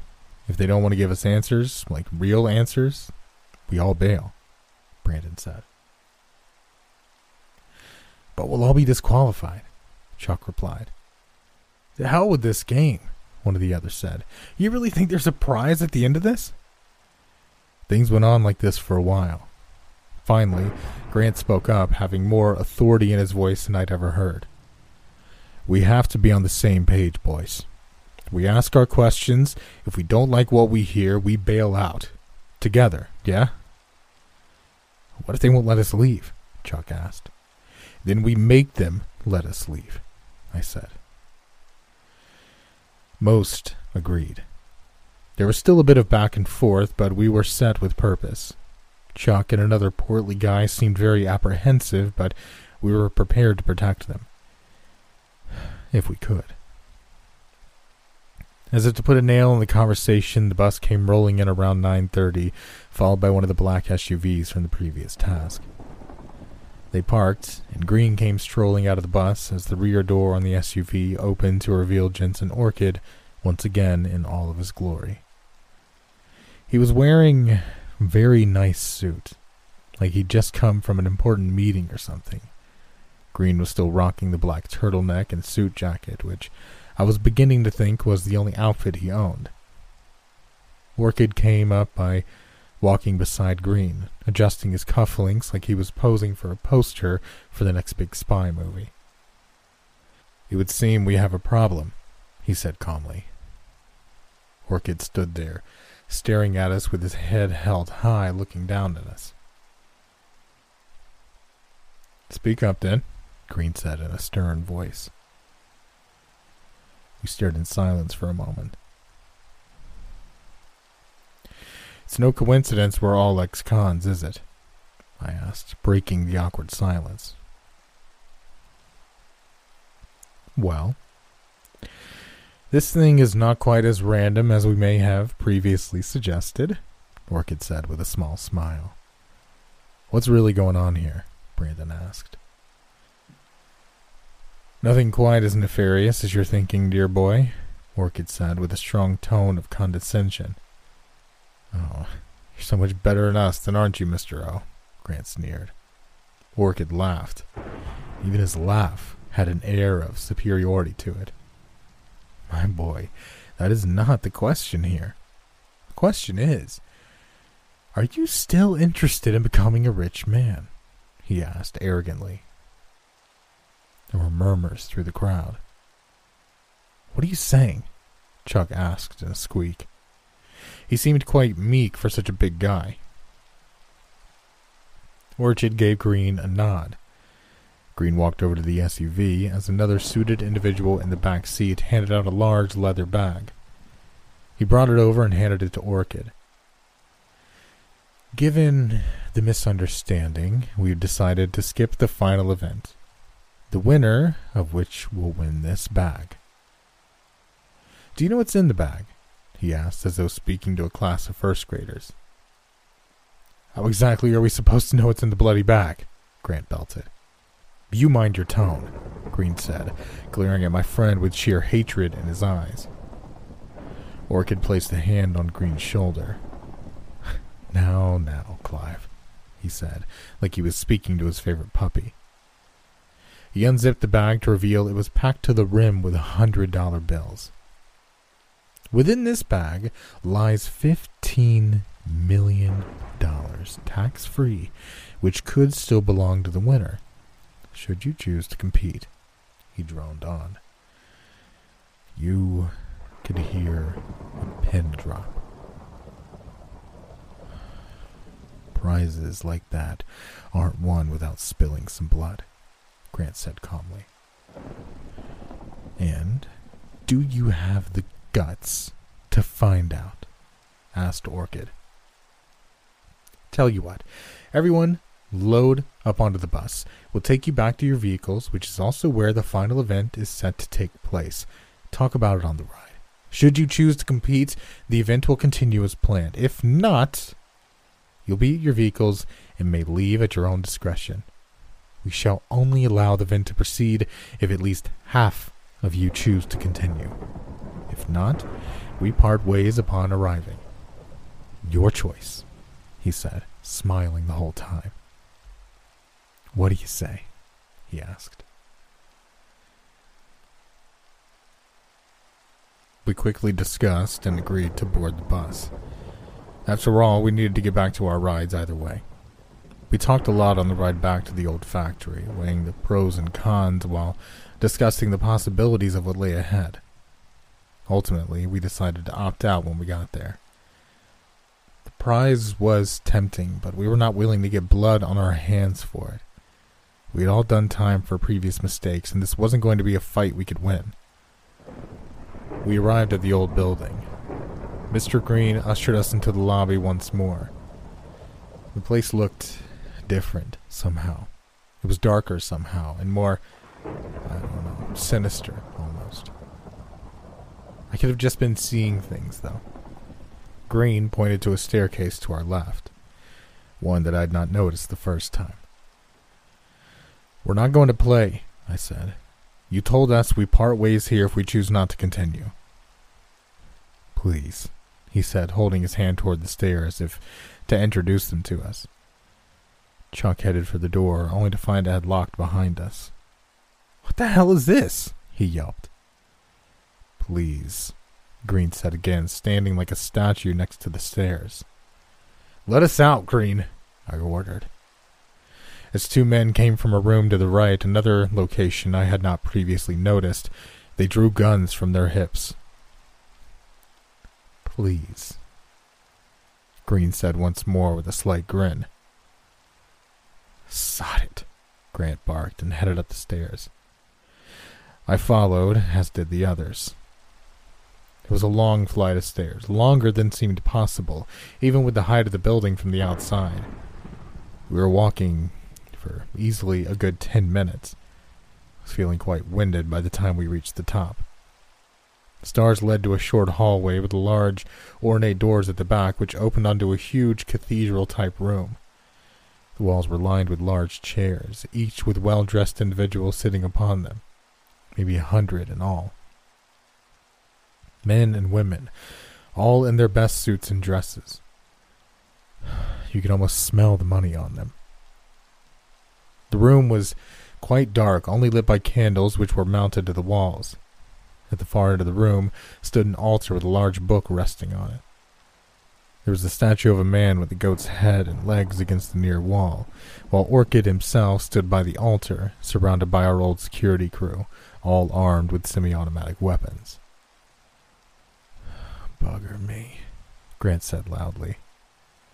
The audience started yelling and cheering as we entered. Green lined us up in front of the altar.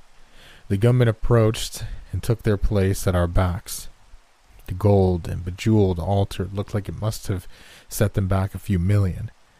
The bag of cash was sitting on one of the large chairs that sat on either side of the statue at the back wall.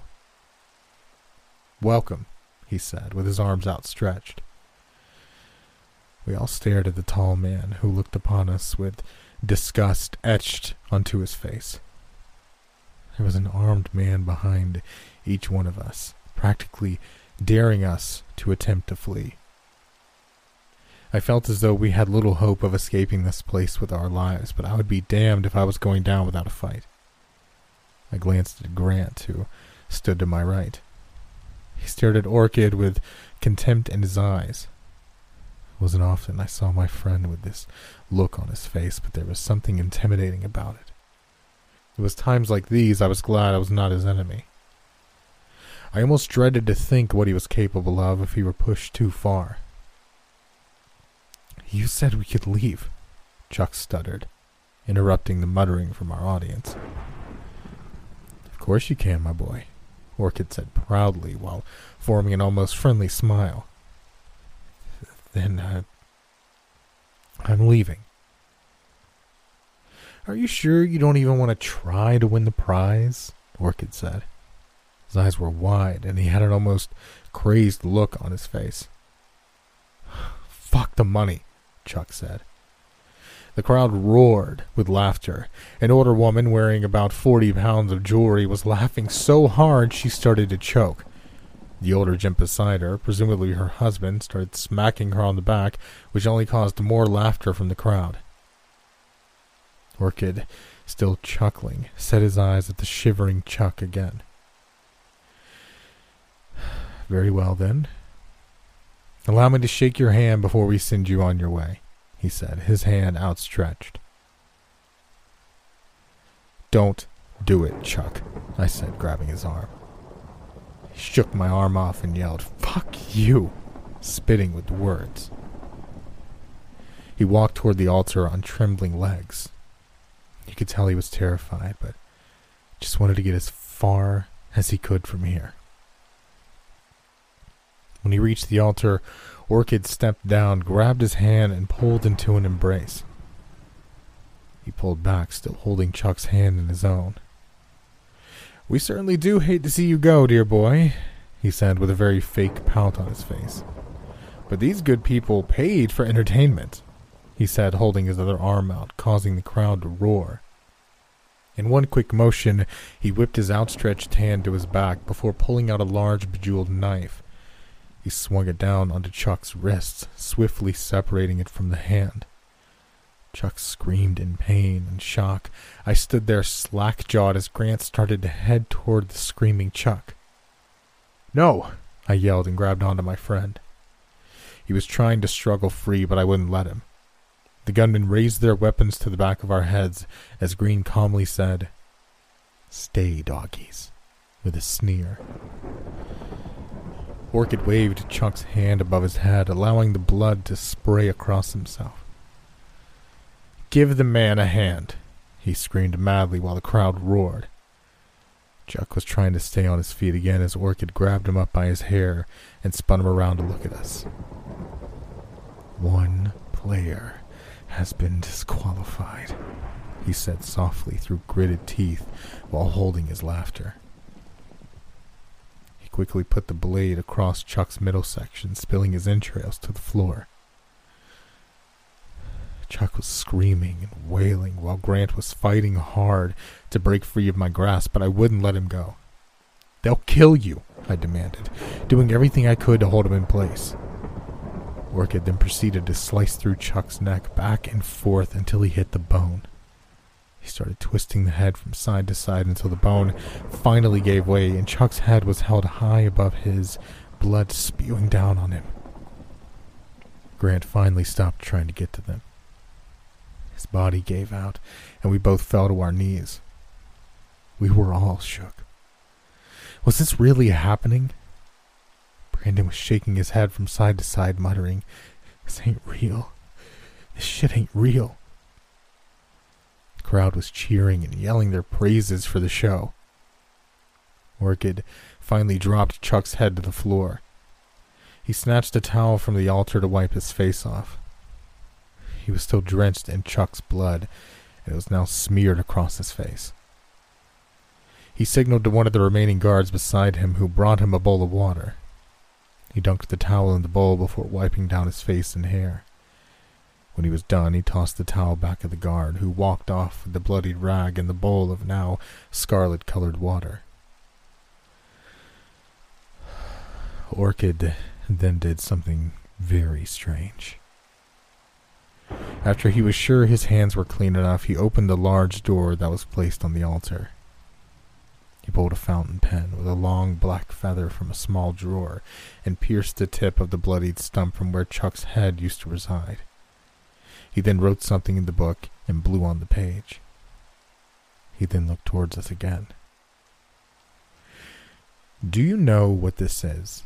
he asked, sounding far less maniacal than before. Nobody answered. We were all still stunned by what we had just seen. This is Lucifer's Bible, he said matter of factly. You see, not only are these good people to your sides placing bets on this week's festivities, but every name we enter into this unholy book is another soul we offer to the Dark Lord himself, for which we are immensely rewarded. He held his arms out wide and his head high. You're taking a piss, Grant belted out. Green smacked him across the back of his head with the butt of a gun he pulled from his shoulder holster. Show some respect, you filthy maggot, he barked. Grant looked ready to burst. You mock me, boy, Orchid sneered. You mind your tongue in front of your betters. I sent a chill up my spine as I saw my father looking down at me through his eyes. The same arrogance and superiority etched onto his face as he would look on me with pure disgust and loathing. I could tell Grant wanted to say more, but he chose to stay silent to my relief. He would have both ended up bloody and dead next to Chuck if he kept up. Now, as I was saying before I was rudely interrupted, Orchid began again. This Bible has been part of the Orchid family for generations. It is only through my generous nature that I choose to include all of these good people, he declared proudly, gesturing to all of his adoring crowd. I only allow the best breed to be part of this venture, and we have all flourished from this endeavor. You're barking, Grant said under his breath. Green moved toward him again. Orchid held his hand to signal Green to stand down. He regarded Grant. You're a brave one, he stated, pacing towards my friend. I can respect that, he said, nodding his head and staring deep into Grant's eyes. They stared at each other for a moment. One more from you, and I'll have your friend's hand cut off, and he'll still be expected to complete the final task, he said coldly. We've been watching all of you these past few days. We know where your allegiances lie. We've become quite familiar with who and what you are. Do we understand each other? Grant nodded slowly. Good boy, Orchid said with a smirk, patting Grant on the head. My heart was racing, and I could tell Grant's was too. He was breathing heavily. I knew it was taking all of his self control to stay silent. I had to admit I was feeling the same way. I wanted to charge the bastard right here and now, but I knew the goon squad would drop me before I even got close. Orchid looked at me and smiled widely. I got the feeling he knew exactly what he was thinking. He tilted his head as if to say, Go on then. I just stared back with all the contempt I could fit into my gaze. I never thought I could hate anybody more than my father. With an expression of grandeur, Orchid spoke once more. Now, on to today's festivities, unless anyone has any more interruptions. He smirked at Grant, daring him to speak up. My friend just turned his head to the side in disgust. We looked at each other for a moment. I'm not entirely sure what was in his eyes as he looked back at me. It was something I'd never seen before, something determined and filled with anguish. I strangely got the feeling that he could rip Orchid's head right off without batting an eye. Luckily, he chose to remain still. For now, you 14. Well, 13 now. For now, you 14. Well, 13 now will be separated throughout this quite remarkable building. You will not have any clue to your competition's whereabouts, but that is not your concern. You see, he continued, all you have to do is find your way back to this very room. This is not much different from your previous task. I glanced across the terrified faces of my colleagues. I knew now that the disqualified players from the last game now had their own bloody name in his precious book. I had little doubt that all of our names would be scribbled across the pages before this day came to a close. Along the way, you'll find traps, surprises, and some things your mind will not be able to grasp, Orchid continued. You'll also find weapons. Weapons with which you may choose to lessen the playing field, remove some of your competition. Either way, you will not make it out of this challenge unscathed. The building, you see, demands blood. You will not be able to find your way back here until it has had its fill. That being said, If more than one makes it back to this room, we shall be forced to have, shall we call it a tiebreaker? He stopped and looked at each of us, one by one. There can be only one winner, no prize for second best. His smile faded. I think I already know who to put my money on, he said softly, glaring into Grant's eyes. Do not let me down. The crowd roared while guards behind us put bags over our heads. I struggled to break free as I felt a needle pierce into my neck. And within seconds, everything went dark.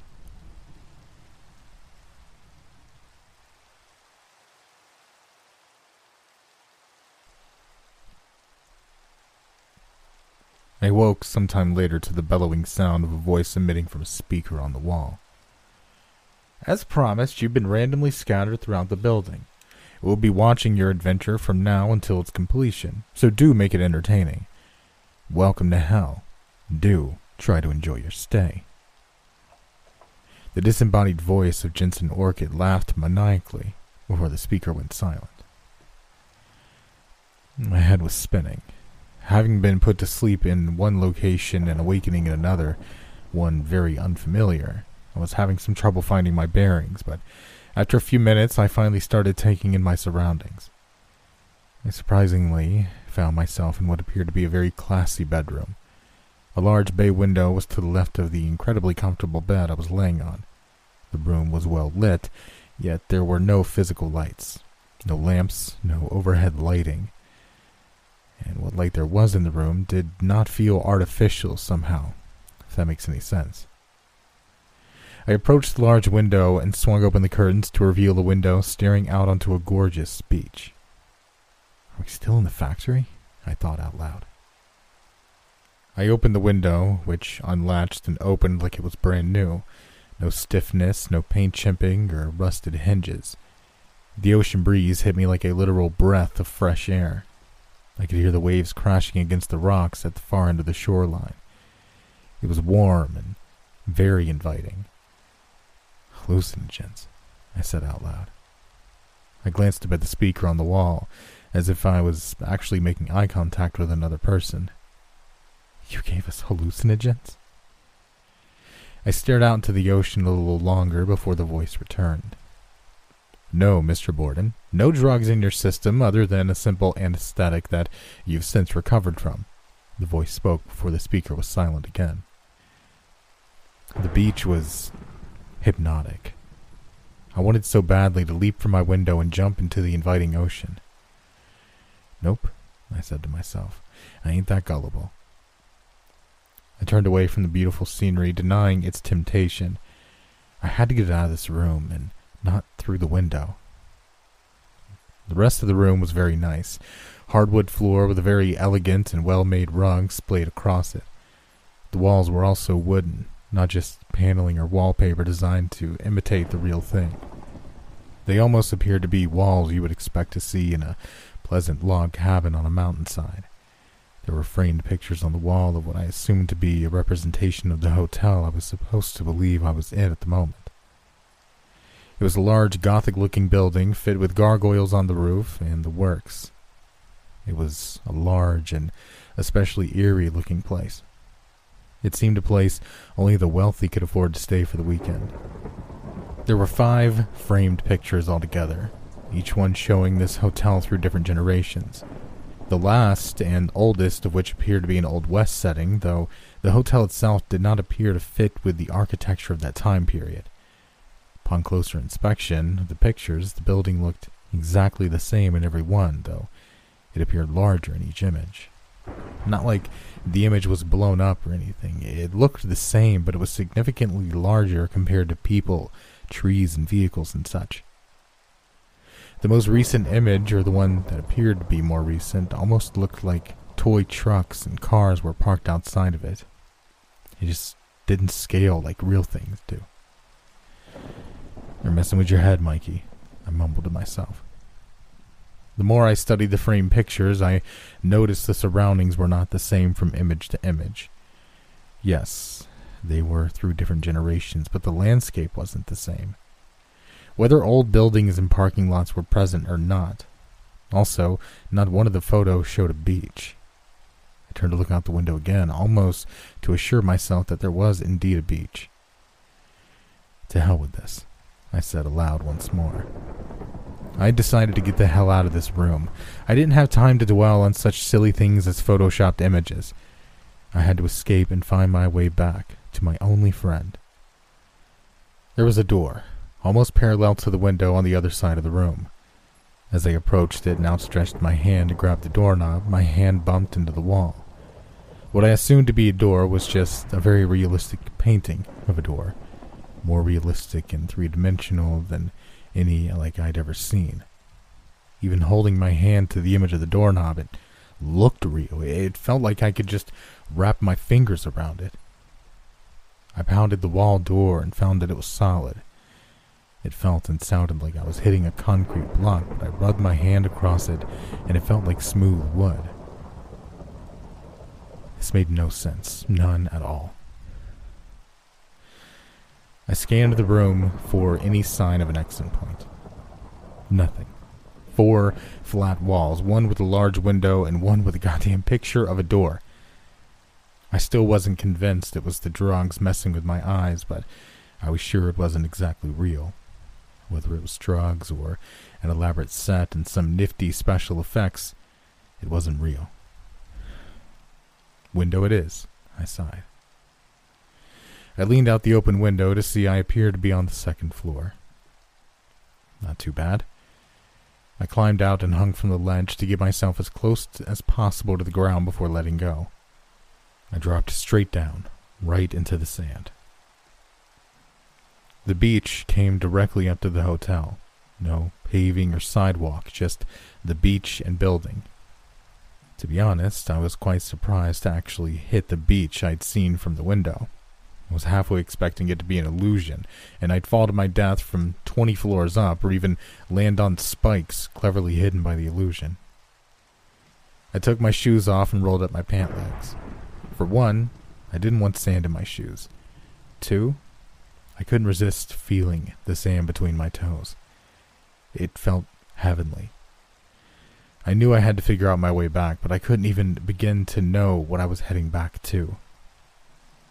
Truthfully, I'd be happy to stay there, wherever here was, for a bit longer, but I had to find Grant. Who knows what sort of situation he was in? Orchid clearly did not care for his disrespect, and I had no doubt he would want to make an example of him. Even with that in mind, I still took a moment to walk down to the shore, to feel the waves rush over my feet and just breathe in the ocean air. My head felt clearer now. As the water splashed over my feet, I started to realize how quiet it was. No seagulls squawking above, no rustling of leaves on the trees, no trees, for that matter. I turned to look back at the hotel I had dropped from to see that this was not the hotel in the pictures on the wall. It looked to be four floors in all, an elegant looking beachfront hotel, but nothing gothic or eerie, just a regular building. I walked back towards the hotel and hoped to find the entrance. I thought the lobby may contain some sort of clues to where I actually was. Perhaps some flyers advertising roadside attractions, or even some information in what city I was in. I started walking along the outside walls, passing the windows of the ground floor's rooms, all of which were locked, with their curtains drawn.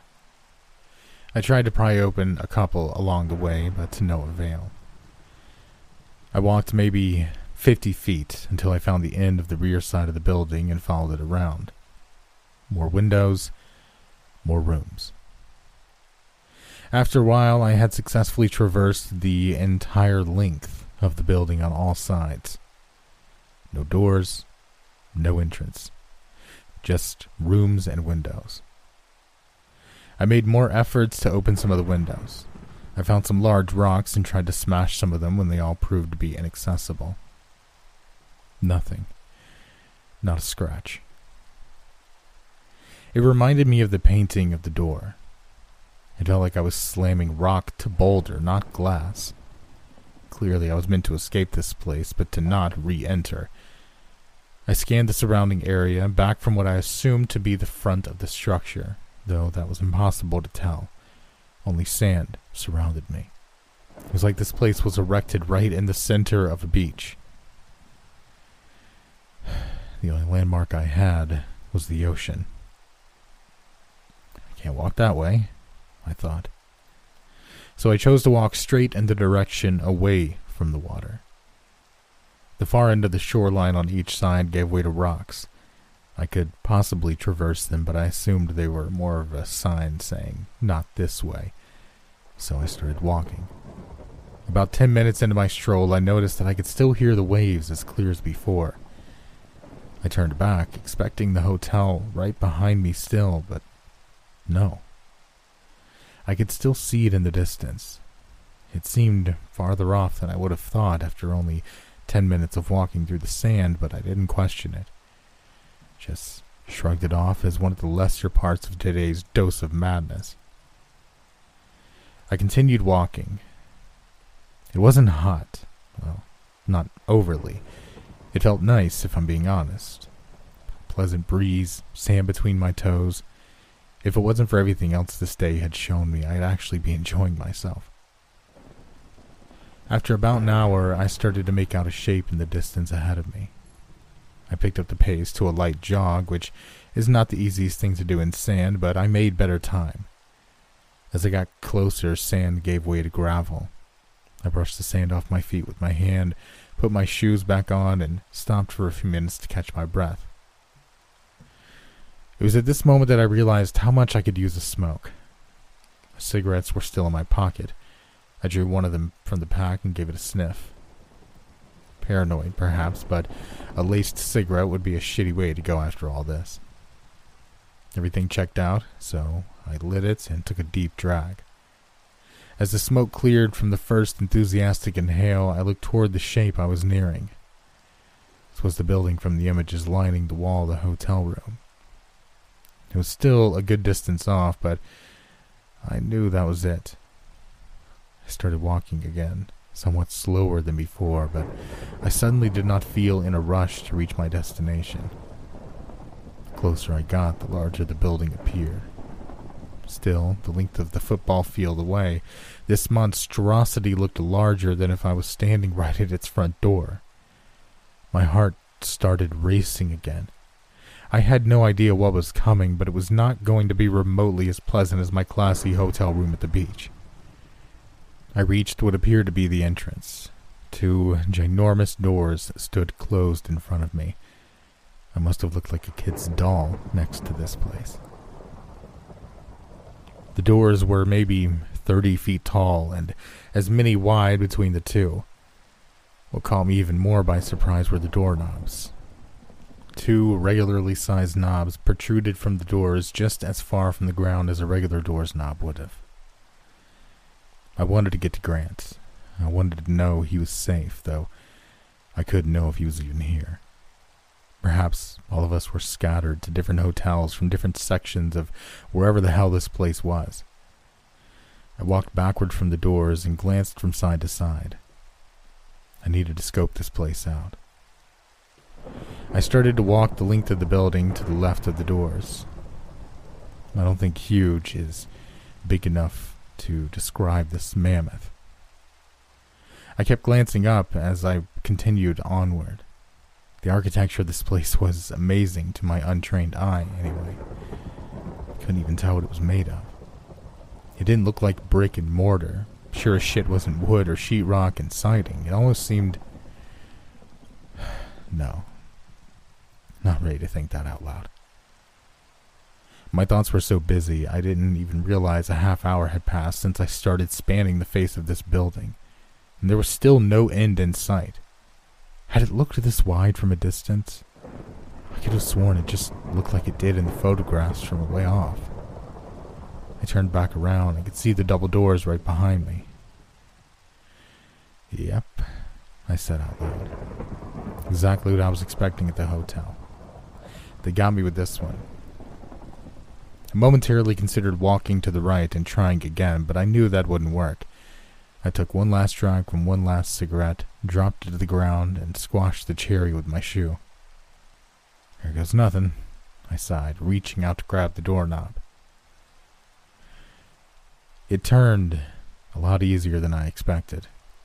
The door felt lighter than I would have thought as I swung it to open. I stepped through to find a wide open and darkly lit room with a large winding staircase on either side. The coloring and design of the place was very reminiscent of the room where we were meant to return to. Strangely, everything was more in line with the normal scale and proportion. I stepped backward out of the door and looked up to see the same giant one I'd opened. I walked back to find a normal sized door behind me. Had I grown larger upon stepping through? Did the building shrink to fit me when I entered? I shook my head and walked all the way in. The door slammed behind me, louder than such a small door would sound. Yep, I said again, sighing heavily.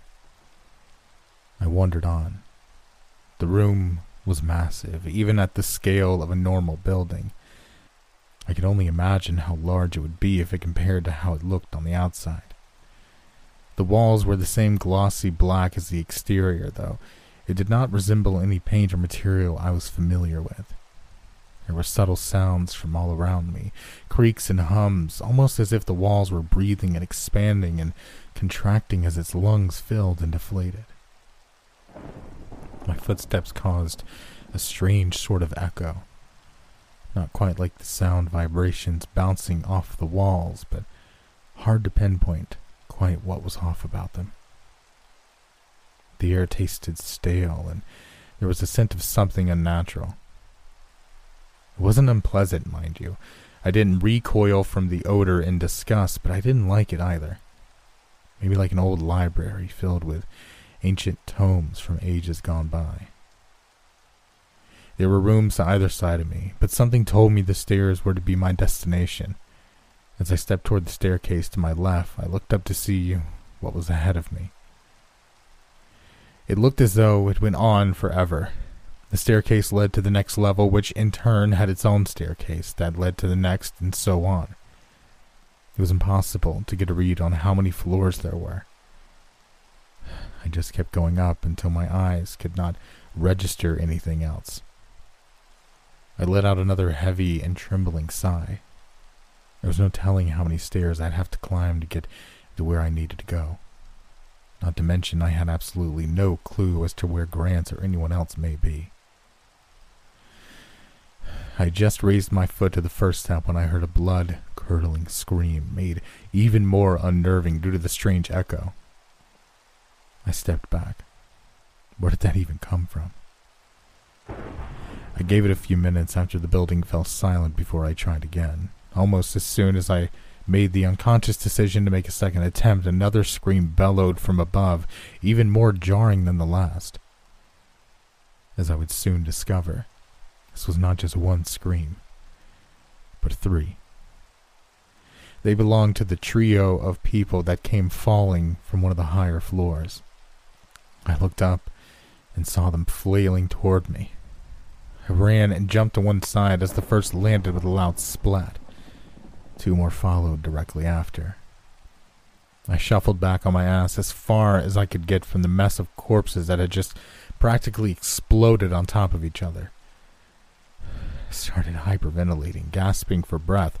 I was still trying to slide it away from the bloody mound of human flesh and bone. Even after my back hit a wall, I kept pushing my feet against the floor as I tried my best to slow my breathing back down. The last thing I needed was to pass out in a place like this. It took a moment, but I managed to regulate my breathing, though I still couldn't steady my shaking limbs. I had to know who these three were. Please don't be Grant, I muttered to myself over and over. With my legs trembling, I edged closer to the lump in the center of the room. They'd fallen from very high up, by the look of what was left of them. I couldn't make out the faces, but hair, perhaps. clothes they were wearing, maybe. I was still dressed in the same as I was before we boarded the bus this morning. Surely everyone else was still dressed as they were before, too. Brown hair, red hair, and blonde. Grant is blonde. His hair is long, though. He had it tied into a ponytail today. This was short hair. The ginger and the brunette both had shaggy hair, from what I could tell. Red hair was James, I realized. I hadn't talked to him much, but he was the only redhead. Blonde had to be Clancy, going by the blue t shirt. Had a painted hot rod on it. Yeah, that was Clancy. He was pretty quiet. Seemed a nice guy. Young, though. Couldn't have been more than his early 20s. Poor kid. I sighed. The brown hair, though. Several of the guys had brown hair. Green shirts. Red stripes? Or is that blood? I pulled the shirt a bit with my foot, fighting against the lump that formed in my throat due to the sound the pile made when my foot made contact. Green and red. What the hell? I asked aloud. Could they have thrown his body over the rail? I shook my head from side to side as I started to walk away from this mess. I chose just to assume it was nothing more than a body disposal of sorts until I noticed the stitches. The bodies had basically exploded on top of each other. Which one was which was impossible to tell, but it looked as though Chuck's head had been stitched back onto his body. No. Hell no, I said, backing away from the bodies. I made for the stairs again as I heard an awful sound. It was a bubbling, squelching sound. I turned to see the bodies wriggling and popping. They appeared to be shrinking almost. No, not shrinking. I realized they were dissolving into the floor. The building demands blood, I whispered, echoing Orchid's words from earlier. I turned and sprinted up the steps without so much as a thought of looking back. I went about four floors up before I stopped to take a breath. Was dying for a smoke, but didn't think the building would like that too much, as preposterous as that was even to think. I heard voices maybe two floors up from where I stood. Clutching my splitting side, I couldn't make out what they were saying, but they sounded somewhat familiar from what I could hear. I started to head towards the next flight when my mind went crazy with thoughts of what had happened to the guys with the floor. Was there a fight? Were they trying to lessen the competition? Was something else attacking them? Orchid said surprises, and nothing I've seen since awakening in the hotel by the beach made any sense at all. Surprises, I said aloud. You ain't fucking lying. I decided to head towards the voices. They didn't seem to be in any sort of argument. The talking sounded calm from what I could make out. Truthfully, the idea of having someone or anyone to talk to about all this craziness set my mind at ease a little. I hurried up the first flight and on to the next. I leapt two steps at a time, trying to reach them quicker. Three more floors up now, and the voices still seemed higher up. Of course, I barked. God forbid anything be easy in this goddamn place, I yelled loudly. The voices stopped. Shit, I thought. Scared them off. I continued up the stairs. Two more floors up, the voices started again. They sounded much closer now. The very next floor, they seemed to be coming from a room to the right of the stairs. They definitely sounded familiar. I knew those voices. My heart raced quicker than it had since I experienced death from above. My hand was shaking as I raised it to the doorknob. Had I been trembling this whole time, or had this particular anticipation just set it off again? I turned it and opened the door. I don't remember entering the room. I only recall opening the door. I found myself standing inside the room with the door closed to my back, my jaw hung agape as in front of me my parents stood. It was them. I knew it was them, but they looked different somehow, younger and less worn down by life than I'd ever seen them. They turned to look at me. I suddenly realized that they towered above me as they came closer. I looked at my hands and gasped at the hands of a child that lay before my gaze. What the fuck? I cried aloud in a voice that almost made me want to laugh for a moment. It was the voice of a child. I was a kid again. I felt my face and my hair. I looked down at the holey socks on my tiny feet. This couldn't be real, right? My father bore down on me, so much larger than I ever remember him being. His features were contorting in unnatural ways. It was his face, but it almost appeared stretched over a large skull or something. He looked young and happy when I first came. What was this? He picked me up by my shoulders, a feeling I remembered all too well. Do you see what you did to us? He screamed in my face. His breath was foul, a smell like I'd never encountered. It almost burned my nostrils and my eyes. I had to fight from spewing into his face. My mother came staggering up beside him, the same stretched and contorted face. We were so happy before you, she said calmly before screaming the last word. Her breath was as revolting as her husband's. Split flew out of her mouth into my slack jawed, gaping mouth. I gagged. I didn't want to taste it, but I could not. It tasted so much worse than the smell would have suggested. I couldn't fight against it. I threw up all over my parents, and my father threw me against the wall, causing a large dent and crack to form across the whole thing. You demon! You disgusting little demon! he screamed. The skull seemed to be growing as the skin stayed the same.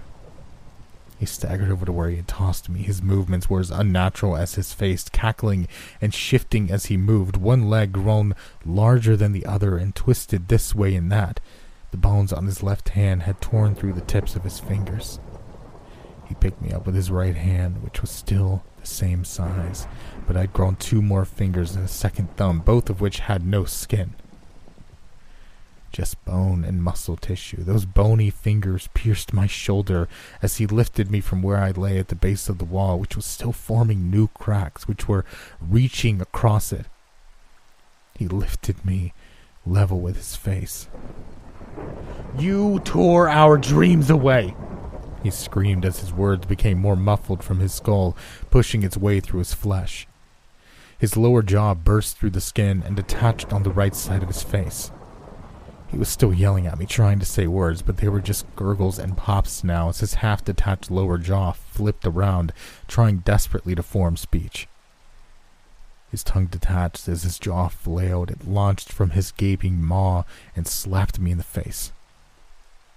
It launched from his gaping maw and slapped me in the face before tumbling down my tiny body to splat on the floor. I wanted to gag again before I got the chance, his enlarged, bony hand started punching me once and once again. I couldn't tell if the blood spraying on the walls was mine or his as more and more of his flesh gave way. My mother, just as disgustingly mutated as my father, was cheering him on from the sidelines, her jaw completely detached as she jumped up and down, singing his praises and gargles, moans, and whines. I knew I had to break free. I had to get loose. The wall formed a giant crack just above where my feet were hanging. I lodged my heels into it. I pushed up as hard as I could. I squealed as the bones penetrating my shoulder pulled free. My now mostly skeletal father punched the wall as I got loose, fully intending to have smashed the knuckles into my face. His wrist broke as his hand made contact, and his hand fell to the floor, and a more aggressive crack spider webbed from where he had just connected. I knew that would have been the fatal blow had I not broken free. As I made for the door, my deformed and grotesque parents bore down on me. I almost made it to the doorknob when I heard a loud banging on the door from the other side. Shit, I thought. Was I heading to something better? Or worse? My pursuers were moving considerably slower now. They were both significantly larger on one side than the other. The smaller side still held some flesh, some semblance of something human. The other side was just enlarged and jagged bone and muscle tissue. Whatever was on the other side of the door had to be better than this. I got to the door and grabbed the knob and tried to turn it. Nothing. It wouldn't budge. The warped husks of my parents moved closer. Smells rancid. Every move they made, something else fell off of them, smacking and splashing sounds as bits and pieces hit the floor. I was screwed, and I knew it. My father reached out to grab me with his arm that no longer had a hand. He stopped and looked at his broken wrist bone. He. He started laughing. I think it was laughter. It was a howling sound of madness. He held his wrist in front of what was left of my mother, and she echoed his wailing. It was horrible to hear, making the queasiness I was feeling even more intolerable. I was stunned. Nowhere to go, no way out. They'd stop laughing and get back to me in a moment. I didn't have a chance against them in this childlike body. Honestly, I don't know if I'd be able to fight them off if I was still full sized. How do you even defend yourself against something like this? The slants from the other side grew louder and louder. Finally, a giant axe slit the door in the center. My parents looked up and screamed while they began to bear down on me again. Two hands reached through and pulled the door apart. Another hand grabbed my shirt collar and pulled me back just in time to avoid my father's foot, which slammed hard onto the ground as I had just been sitting on. As soon as I was free from the room, the door reformed itself as I heard the screams of what remained of my parents become silent once more. I looked at the door and noticed my feet. Man sized feet, in shoes no less. I looked up. Grant and Brandon looked down on me. Oh, we lost you, mate, he said with a long sigh. Oh, god damn, it's good to see you, man, said with a smile I never thought I'd feel form on my face again.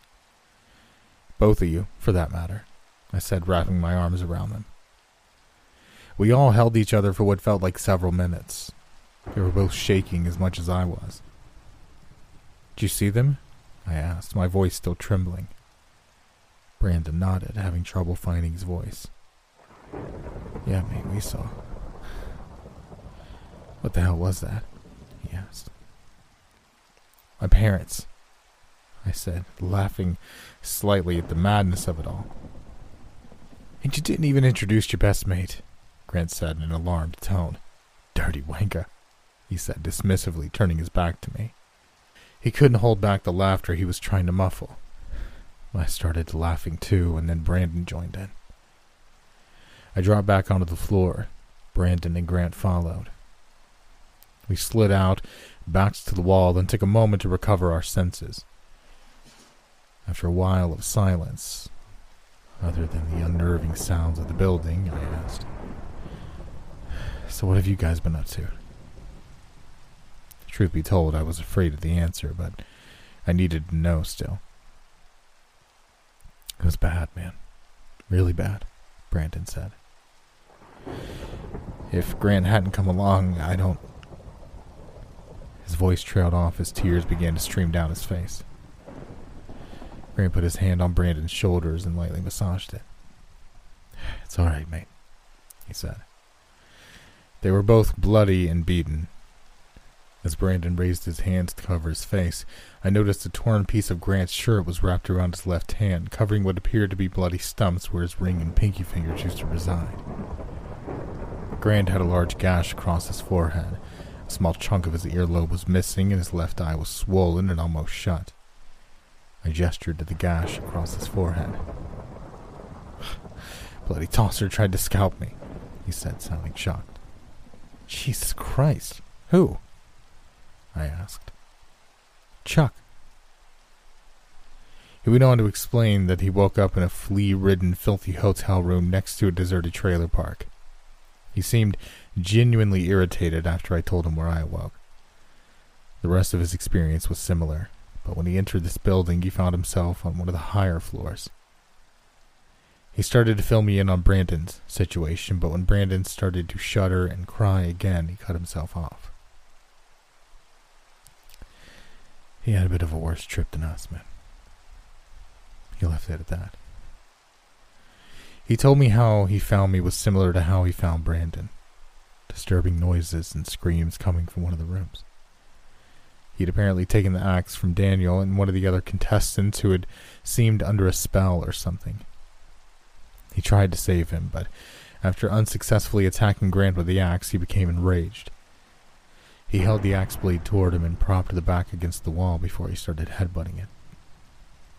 He kept slamming his head into it, even after it was split in two. Grant sat his eyes wide. He started shaking again. Eventually, he wasn't hitting the axe, just both sides of his head beating into the wall on either side, till there wasn't much left. He was staring straight forward in a blank stare. We sat in silence again. We weren't sure what our next steps would be, nor were there any the other remaining players were, if any remained. Brandon had finally regained his composure. So, what do you guys think? He asked. Where do we go from here? We all looked up at each other. I say we continue up, I suggested. I started about five floors up. I don't know what else is up there. Just thought I should head down, Grant said. I came in through the lobby, like you, Brandon said, nodding his head at me. Then we've covered from five floors above down to the ground, I stated. Did you notice that there was a lower level? Grant asked. I felt stupid for a moment. Shit, man. I didn't even think to look, I sighed. Then we have two options. Grant said. We know things are, well, somewhat easy going from here to the ground. We have no bloody idea how ruddy high this goes, he said, craning his neck to look as high as he could. So it couldn't hurt to roll out any lower floors before we head to the stars. I concluded, looking high above me. Sounds like we got a plan, gents, Brandon said. We all sat still for a moment, showing no motivation to get going. After we had successfully put our asses to sleep from sitting for so long, we silently decided to get moving.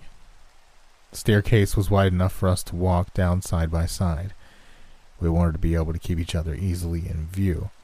I, for one, had seen enough horror movies to know that the guy in the back could easily be pulled away before anyone was the wiser.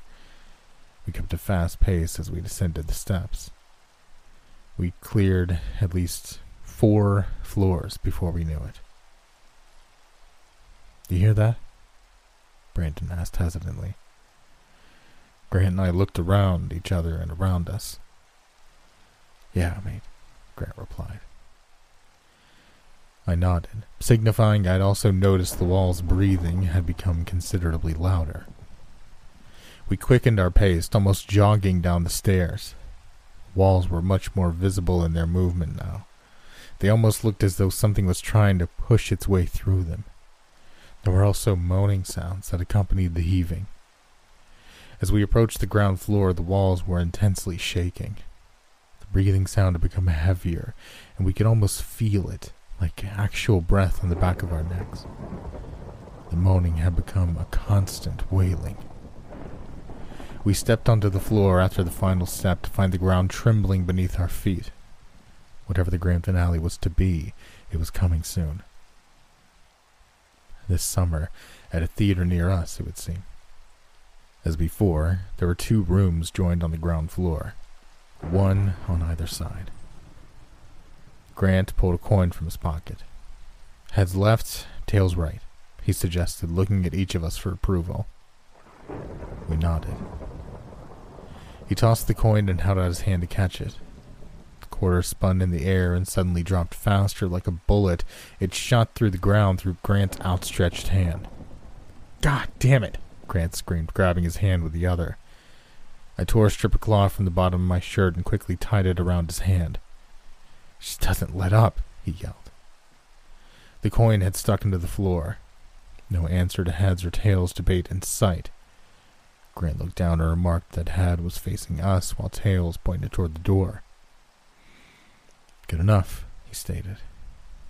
We agreed, and we made for the left.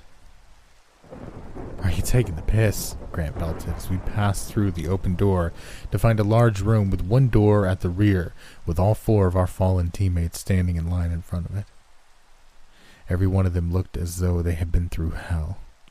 Some had limbs missing, others' faces were torn to shreds with gashes and cuts across their bodies in all directions.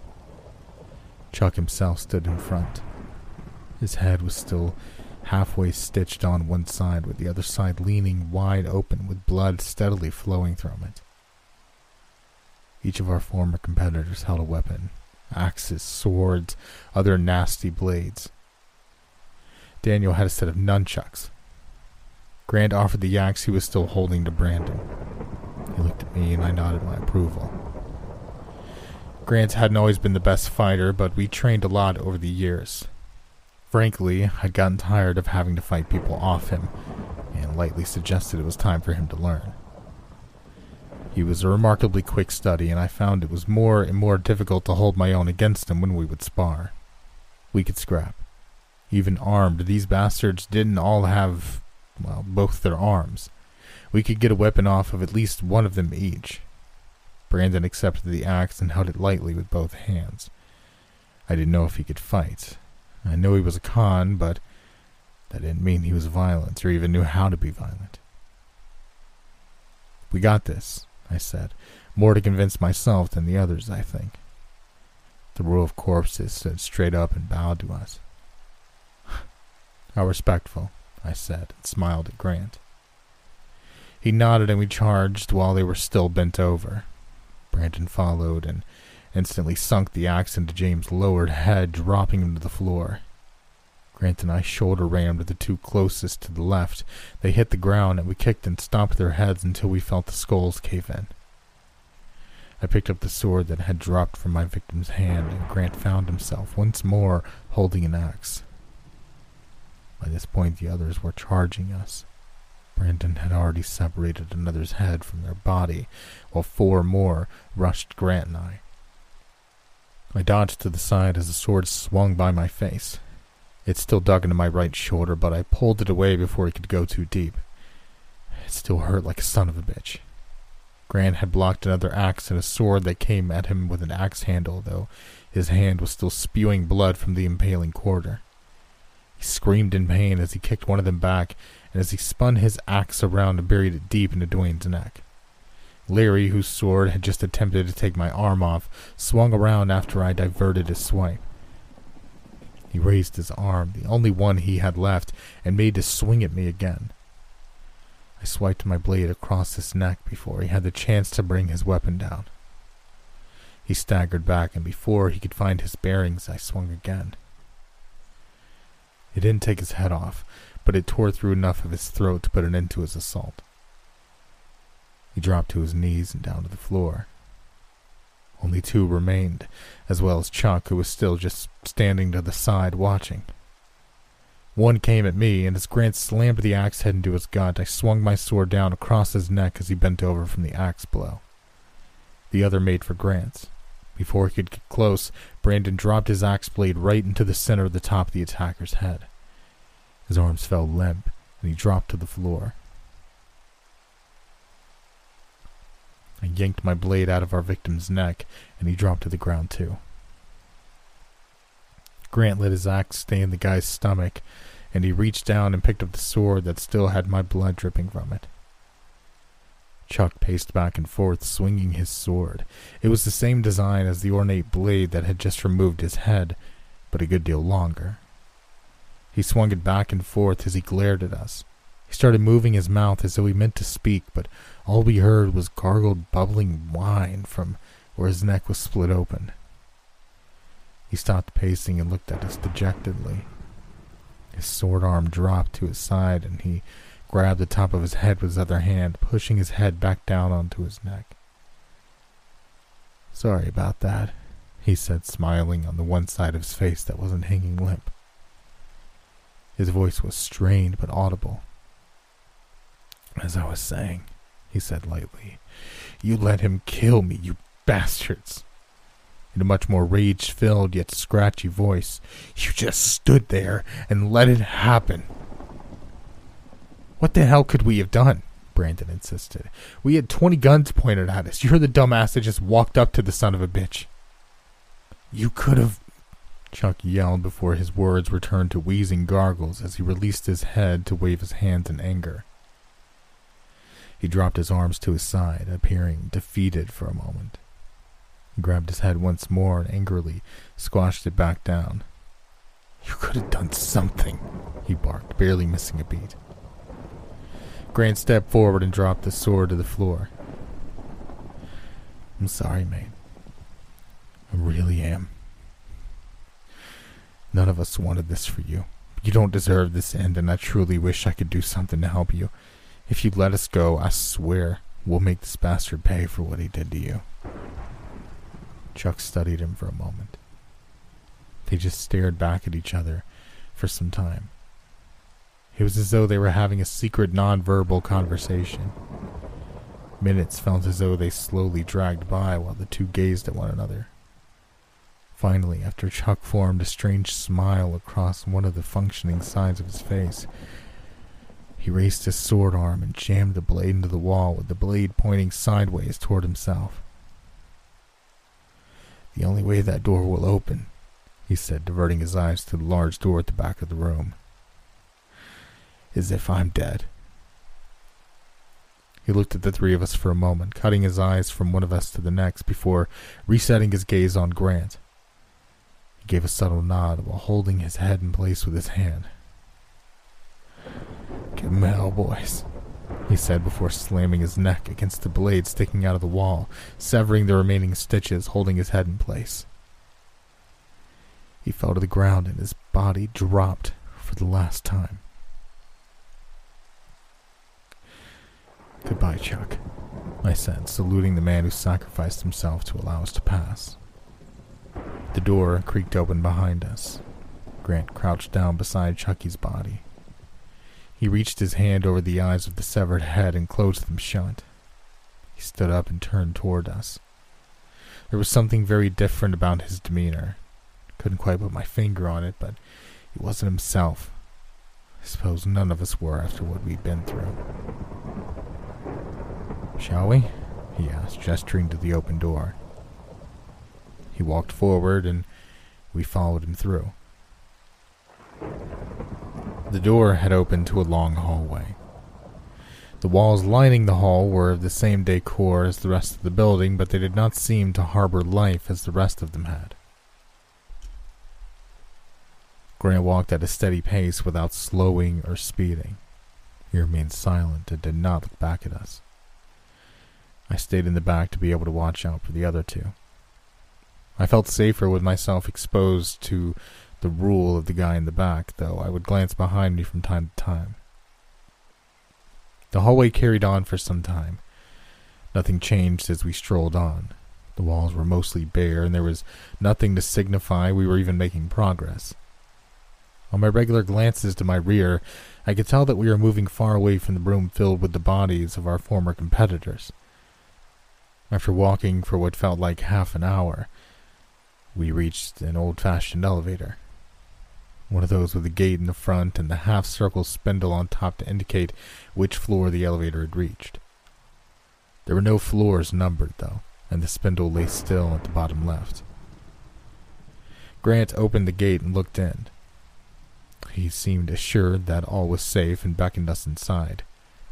Brandon entered first, and I followed. Finally, Grant walked in and turned to face the outside without making eye contact with either of us. I looked around the elevator to see no sign of any floor numbers, just one single button marked with an upward arrow. Looks like we're going up after all, I said. Grant pulled the gate shut and pushed the button without hesitation. The fairly spacious elevator shook a little before it started heading upward at a decent rate of speed. I think we all knew this was going to be a long trip, regardless of how fast we were traveling. My friend pulled a pack of cigarettes from his pocket and held it, splayed it open toward me. I pulled one out and he offered it to Brandon. He received a slightly crumpled smoke himself. Grant pulled out another and lit it, taking a deep drag as he handed me the lighter, and I handed it to Brandon after I lit mine. I guess there was no sense worrying about hurting the building's feelings now. Did not expect to leave this place alive, even if we could reach the goddamn exit. The elevator started to slow as our smokes were reaching their end. Do you trust me, Michael? Grant spoke in a voice that did not sound like his. It was somehow more sophisticated than he normally sounded. This would not be a voice that questioned whether or not someone was taking a piss. With my life, I replied. He wasn't himself at the moment, but how could he be? I did trust him. Nothing could change that. Brandon? Grant asked. Brandon looked for me as if for affirmation. Yeah, man. I trust you, he said. By the sincerity in his voice, I could tell he genuinely did, with or without my nod. Grant took one final deep drag from his cigarette and dropped it to the floor, smearing it out with his foot. The elevator came to a halt. I dropped my smoke, as did Brandon. There was no gate on this end, just a short hallway that had one opening on the right and a large and familiar looking door straight ahead. Grant stepped off and headed forward. I started to ask which way we should go as we passed the opening on the right. It led to a stairwell. It actually looked to be the stairway I first walked up to the large cathedral room, though I didn't recall anything in direction opposing the large door. Grant kept walking and took no hesitation in pushing the large door open in front of us. It did indeed lead to the enormous room from before, and we were greeted with cheers from the crowd. Applause roared as we walked by the rows of seats with so many of our betters still perched upon them. I noticed they seemed to be dressed differently than before. How long had we been out there? Hours? Days? Surely not weeks. Orchid stood by the altar with his arms outstretched.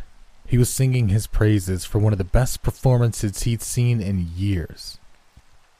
But Grant stopped just feet from Orchid. The gunmen were now lined up behind our benefactor, raised their weapons, and trained them on Grant. Brandon and I moved up on either side of him. What in the name of hell was that? Grant demanded, staring down Orchid with pure hatred in his eyes. The name of hell, indeed, Orchid replied, as his eyes filled with contempt. And your final task, he declared, which you performed beautifully. He raised his arms higher as the crowd roared louder. What now? Grant asked smugly. Orchid smiled and waved a hand at Green, who'd been standing off to the side by the row of guards. The tiebreaker, Orchid sneered. Without warning, Green pulled a gun from his shoulder holster and shot Brandon twice in the chest. No! Grant and I both screamed. Brandon dropped to the floor, gripping his chest and grasping for air. We surrounded him, and I grabbed his hand in mine. Green signaled two of the guards to come down. They grabbed each Grant and I and pulled us off Brandon.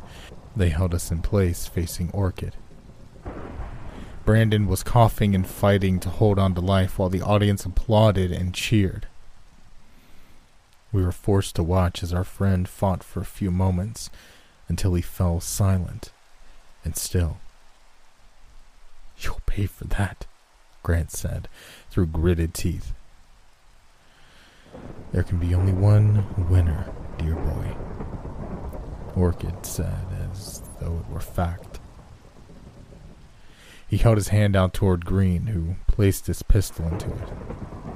Now, Orchid said, we choose a winner. He smiled and pointed the gun towards us. We were both fighting to break free of the guard's grasp, but Christ, they were strong. Eeny, meeny, miny, mo. Orchid recited in a childlike voice, swapping the gun's aim between us with each word. Catch a peasant by the toe. He stopped with the gun trained on Grant.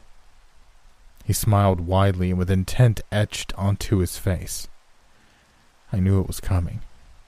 I ran my heel into the guard's left shin. He buckled enough for me to break free. I threw myself in front of Grant as Orchid pulled the trigger. Michael, no! Grant yelled. The bullet hit me in the stomach. The pain was instantaneous and almost intolerable to bear. I dropped to the floor, buckled over in agony. I hoped this would be enough to quench Orchid's thirst. Grant would be the winner, and I could be left to die. I had to save my friend. He was all I cared about anymore. I never expected to leave here alive. As soon as we arrived in this room for the first time, I already had my mind made up on that fact. I knew this was it. I was okay with it. He was the only friend I'd known for so long. I controlled the pain well as I was able, and as I looked up at my friend, my brother, I nodded to him. It's okay, mate, I smiled. Oh, Michael he said. He was shaking his head as tears started to trickle down his face. Oh, how touching. The mob on either side laughed as though it was the funniest joke they'd ever heard. The thing is, he continued, that bullet was to choose the winner. He laughed as he raised the gun and pointed at Grant once more. No, I whispered. Grant smirked down at me. There was that look again. He raised his head up to meet Orchid's gaze. For a moment, they just stared at each other. There was something in Grant's eyes while he stared into Orchid's. I swear, for a second there, Orchid looked scared. The room fell silent as the two looked upon each other. Grant's mouth slowly turned into a far more sinister smile than I thought he was capable of. Four gunshots in succession broke the silence, all plowing into my friend's chest. I hung my head and pounded the ground with my fists. You son of a bitch! I screamed, though it hurt like hell. Tears now streamed from my eyes as Orchid strolled down from his high horse. He walked toward Grant, who was still staring at him with that smile. He wasn't even wincing from the pain or shock. Orchid held the barrel of a gun right against Grant's forehead. Skin started to sizzle as the barrel was still burning from the previous shots. Grant still didn't react. Orchid looked down his nose at my friend with sheer hatred. I had my money on you, he said, raising his eyebrows. One last shot echoed through the wide room as the back of my best friend's head blew onto the ground and the crowd roared. Orchid handed the gun back to Green and he raised his arms once more, turning his gaze to his adoring fans. There you have it, good people. Another successful venture, and here's to our winner. He grabbed my arm and pulled it up to signify my victory. I coughed and gagged from the pain before he dropped my arm back to join me on the floor. Congratulations to those who made out well. I thought I lost much due to this ignorant fool, he said in disgust as he kicked me in the stomach. I buckled more and coughed a chunk of thick, dark blood onto the floor. Ugh, Orchid sighed, dropping his shoulders as he saw my blood smeared on his shoe. He pulled Green towards him by his shirt collar. Disgusting, he he muttered while wiping his shoes on Green's pants. I couldn't help finding this a little funny considering how not too long ago he was showering himself in the fresh essence of Chuck. He mumbled something to Green, and his hulking bodyguard walked back to the altar. He returned moments later, holding up a large suitcase, which Orchid unzipped to reveal it still held the fifteen million worth of hundred dollar bills. He dropped it beside me, spilling funds onto the floor. Here is your prize. You should live long enough to enjoy it, he smirked. Green will be back in the morning to check on you. I have a feeling he'll be returning this bag to me soon after. Make back up some of the money I lost on your friend. That last part was said with pure hatred in his voice. He then walked toward the altar and pulled the pen out once more. He dipped the tip into Brandon's blood and wrote his name in the book. Then he did the same with Grant. He blew on the page one last time before walking away from the altar toward the door, waving his hands in the air to prompt his guests to start gathering towards the back. As the audience got out of the chairs and made toward the exit, the row of gunmen came down from the altar to follow. As everyone shuffled in the direction of the door, I felt a hand gently touch my stomach. I winced. Even a light touch hurt like hell. I'll take it from here, Michael, a familiar voice spoke. Grant? I said quietly, but still shocked. He slid over Brandon's body and laid a hand on his chest. As Brandon's corpse began to twitch, I felt almost unbearable agony in my stomach and shoulder. Grant got to his feet and called out toward the group heading for the exit. Allow me, if you will, to clear a few things up, he said in a very calm and slightly arrogant tone. The crowd whipped around, the guards quickly raised their guns and began to fire. A barrage of bullets drilled into Grant. They kept firing until Orchid raised a hand in the assault. Grant, to my surprise, still stood in place. As I was saying, he began again, to clear things up. Firstly, these two men, he gestured to Brandon and I, are a thousand times more than the man you are, Mr. Orchid. He stared, coldly at the slack jawed benefactor of the week's games. And secondly, he continued, turning to me briefly with an apologetic look on his face before turning his gaze back to the group. I have never written a Bible. Everyone was stunned, including myself. I'm not as pompous as my father, he said bluntly. The room remained silent for a moment, and Orchid Grant continued to stare each other down once more. I winced as a sharp pain shot through my stomach and shoulder. I grabbed at my midsection, and to my continued surprise, I found that my wound was closed. There wasn't even a mark, just residual blood still covering my shirt and pants. I glanced to the side to see Brandon. Still laying on the floor, though he was beginning to move slightly. I was distracted again as Grant began to speak once more. So, my question to you, Mr. Orchid, what exactly is that book? he asked, pointing back toward the large tomb still resting on the altar. The book began to smoke slightly while Orchid tried to regain his composure. It's as I said, boy. Lucifer's Bible. He barked, holding his head high as though he'd just won a prize for giving a correct answer. He then waved his hand to signal the guards to commence firing. That's enough of that, Grant said as he quickly outstretched his fingers on his right hand. Immediately, the gunmen screamed in agony as their fingers on both hands suddenly flipped backwards, almost making a reverse fist. The skin tore and sprayed dark blood from where the knuckles ripped through the skin and tissue. The doors slammed shut behind the bewildered crowd, and Green dropped his gun to the floor and started to back away from Orchid, who had begun to wear the expression of a small child who had just been caught smoking by his parents. You're not. Orchid stammered. You can't be. He was shaking his head from side to side as if this would make the scary man go away. A fresh puddle formed at his feet as his bladder gave way to fear. Money, he yelled out as if he'd just solved the question to make things all right. I, I'll give you all I have. He swung around to face the crowd, who were all in various stages of shock, and whipped back around. All they have, too.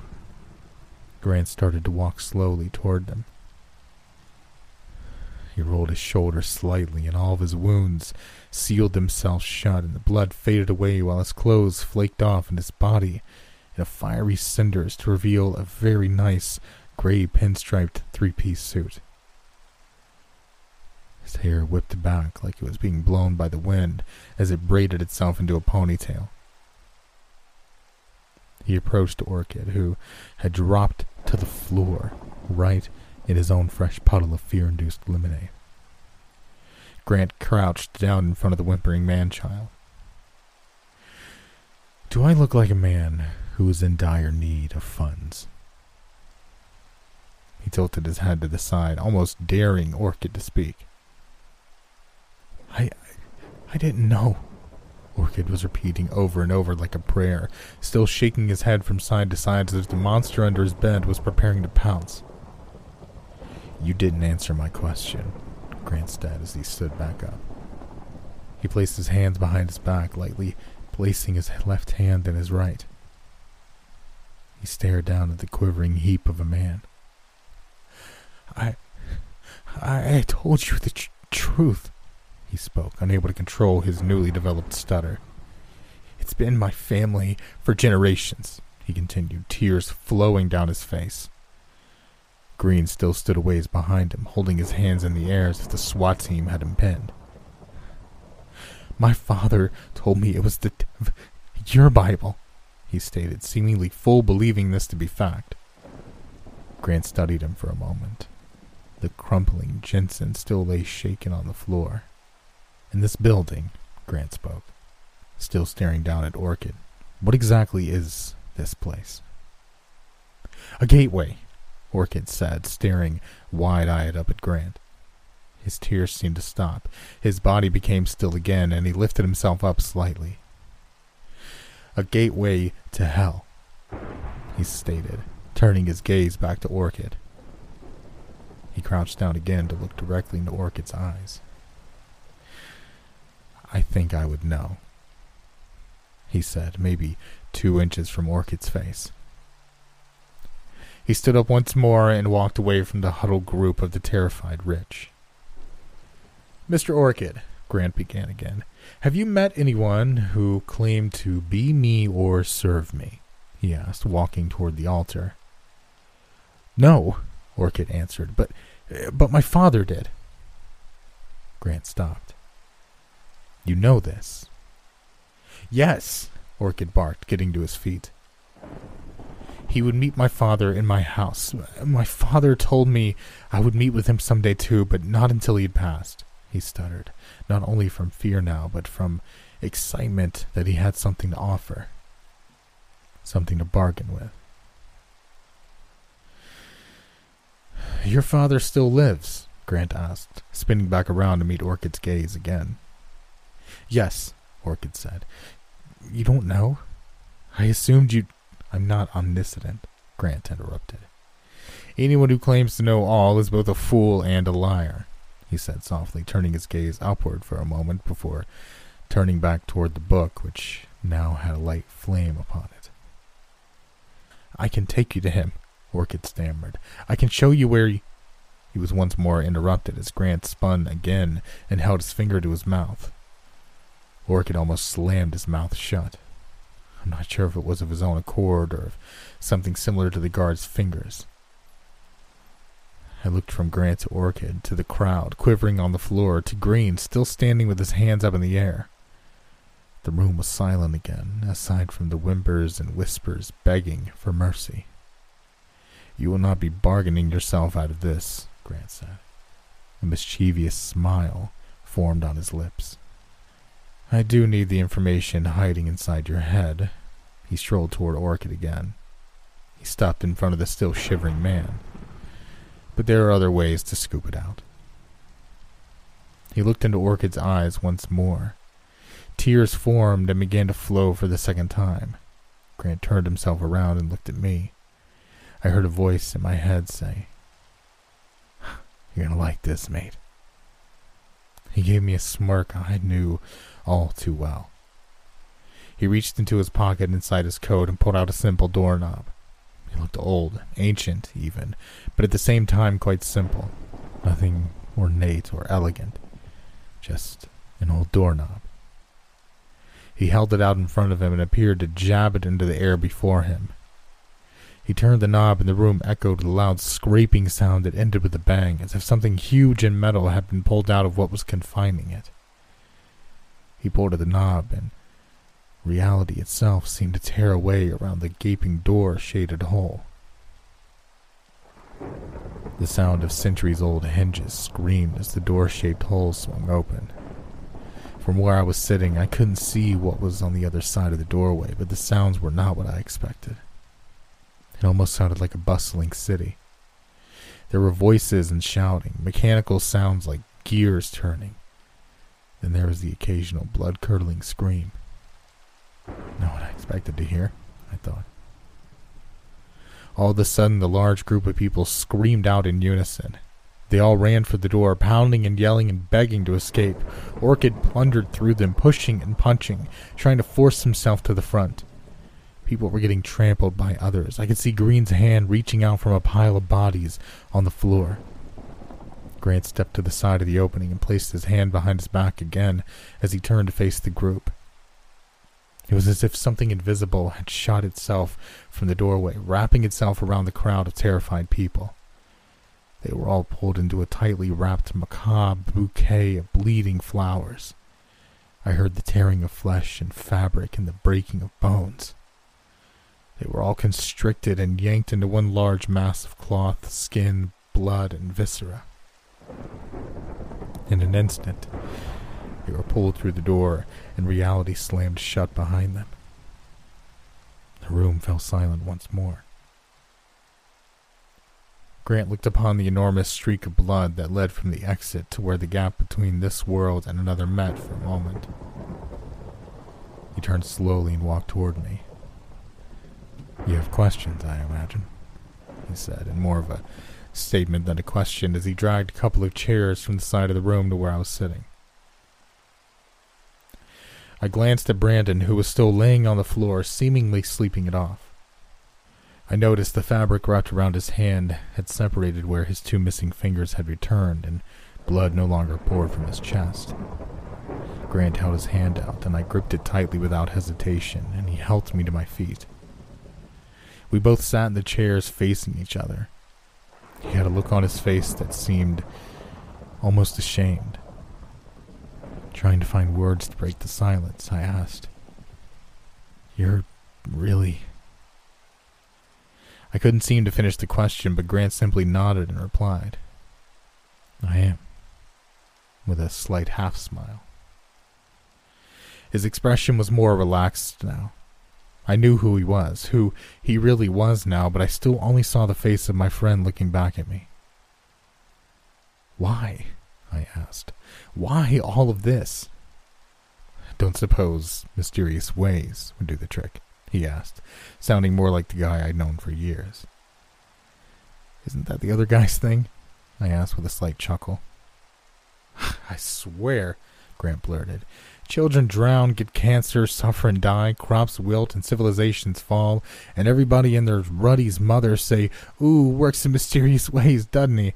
And nobody bats a bloody eye, but no, I swallow a ton of shitty people through a hole in the world, and that's not good enough. Bugger me, he ranted. I cracked up. I was laughing until tears were streaming down my face. Before I knew it, he started laughing too. Our laughter echoed through the room, and I felt the first genuine smile I'd felt. Well, at least since this insane week started. It's a bit dramatic, don't you think? I asked, still chuckling. Grant just nodded and shrugged, wiping tears from his face. We settled down and looked at each other again. Years, Grant. We've been friends for years. What was that? Was it all just, I don't know, a con? Like a long con? I asked sincerely. No, Michael, he said. All we shared, all of it, everything Grant said was for me. All the laughs we had, all the times we shared, it was me. He continued, holding his hand to his heart. But why? I asked. Why all this? I held my hands out, gesturing around me. Prison, the factory job, all these years? Was it just about this? I felt a little more irritated as these questions began to dawn on me. Grant studied me for a moment. It's complicated, he said. There are things I cannot tell you, Michael. Rules, you understand? He said rhetorically. I don't exactly have friends, so to speak. My responsibilities, as it were, don't leave much room for. He trailed off slightly before continuing. Hell is not a place to form friendships, and my position is not one that lends itself easily to relationships with others. He seemed hesitant in a way. This did not begin as what it became, my friend. I truly do have my share of mysterious ways, and I've spent more time on this earth than many realize. He cut his eyes to the floor, allowing the silence to consume the room again. To be honest, I needed a moment.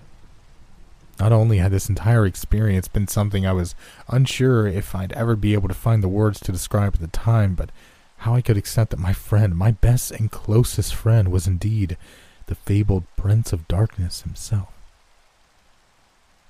I made a lot of mistakes in my youth, Grant began again, with a slight sadness in his voice. I couldn't tell if I delved into my thoughts to hear what was swirling around inside, or if he just knew me well enough to know what I was thinking. Many of the stories of my history are true. The tales of the feud between my father and I were not exaggerated, but I was little more than a jealous child. He still wouldn't look up from the floor as he spoke, but I could hear his voice how difficult it was to talk about this. I was angry and I did many things that I'm not proud of, and even more than I am ashamed of. I went to great lengths to prove my father how evil his creations were, to show him the error of his choices. He finally looked up at me, and the flickering light of the candlelight reflected in his glassy eyes. It took a long time for me to break free from the hatred that consumed me. Once I finally saw the truth my terrible actions, I no longer sought to encourage evil, only to resolve it, as should have been my goal from the start. He looked off to the side before gazing around the vast room we sat within. I won't pretend that the bridges that we burned between my father and I will ever be mended, but I'll also not pretend that I was the only one who took things too far. Perhaps Someday. He shook his head, almost attempting to force himself back at the topic at hand. I wish I could tell you everything, Michael, but I'm afraid. Well, please don't take this the wrong way, but there are things you would not be able to understand. I looked at him for a minute or so.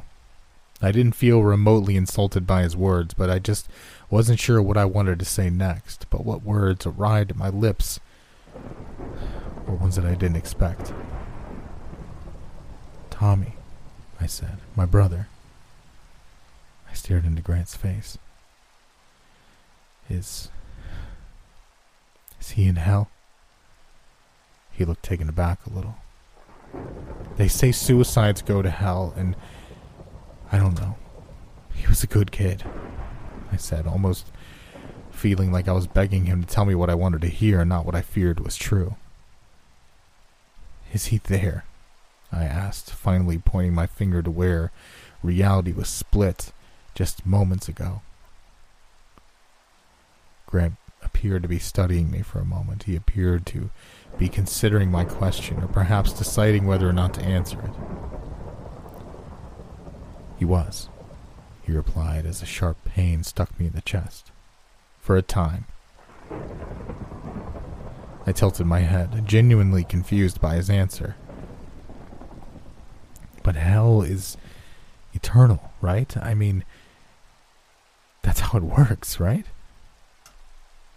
Grant shifted in his chair a little.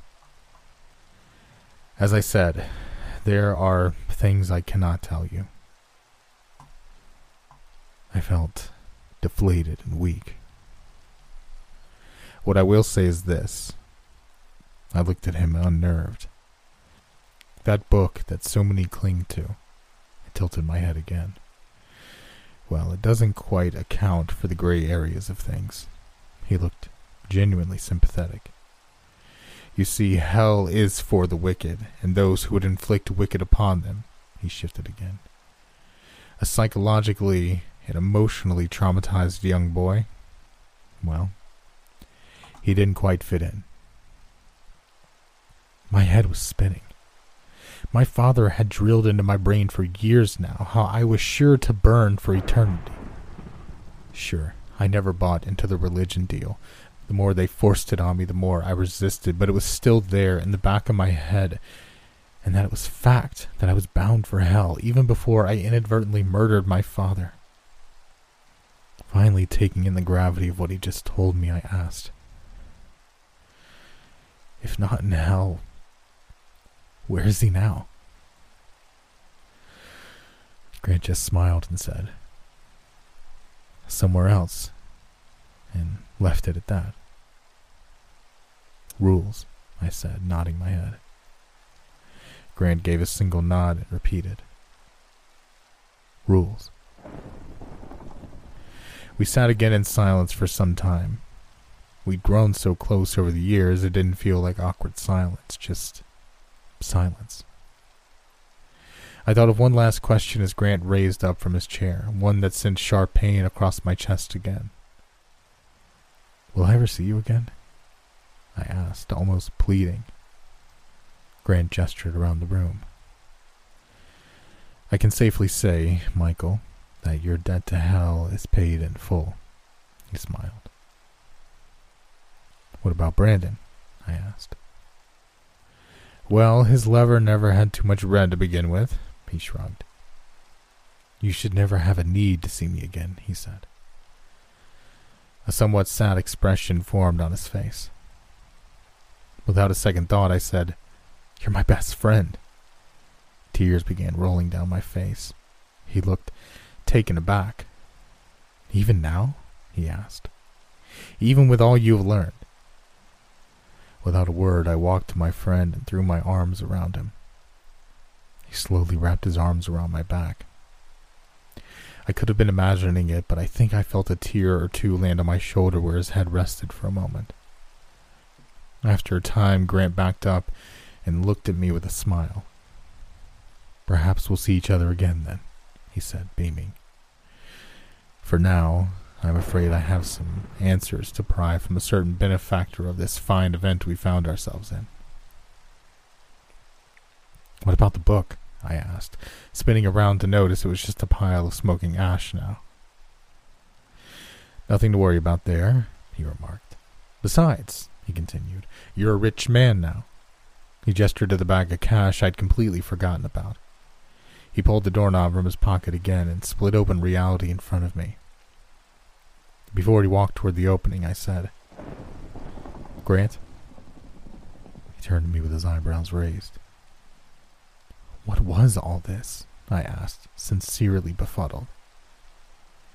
He gave me one last smile and said, That truly is a question for another time, mate. In his old familiar voice before he disappeared through the door which slammed shut behind him. I stood there, staring for a moment as reality once again sealed itself back together.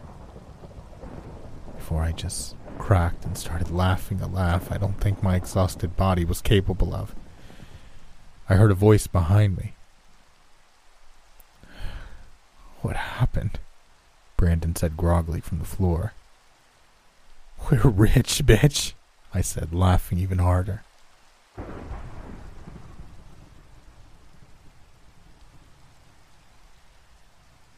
Epilogue Two years after a near death experience. Sometime after the events of the old abandoned factory, Jensen Orchid was seen on TV holding a press conference.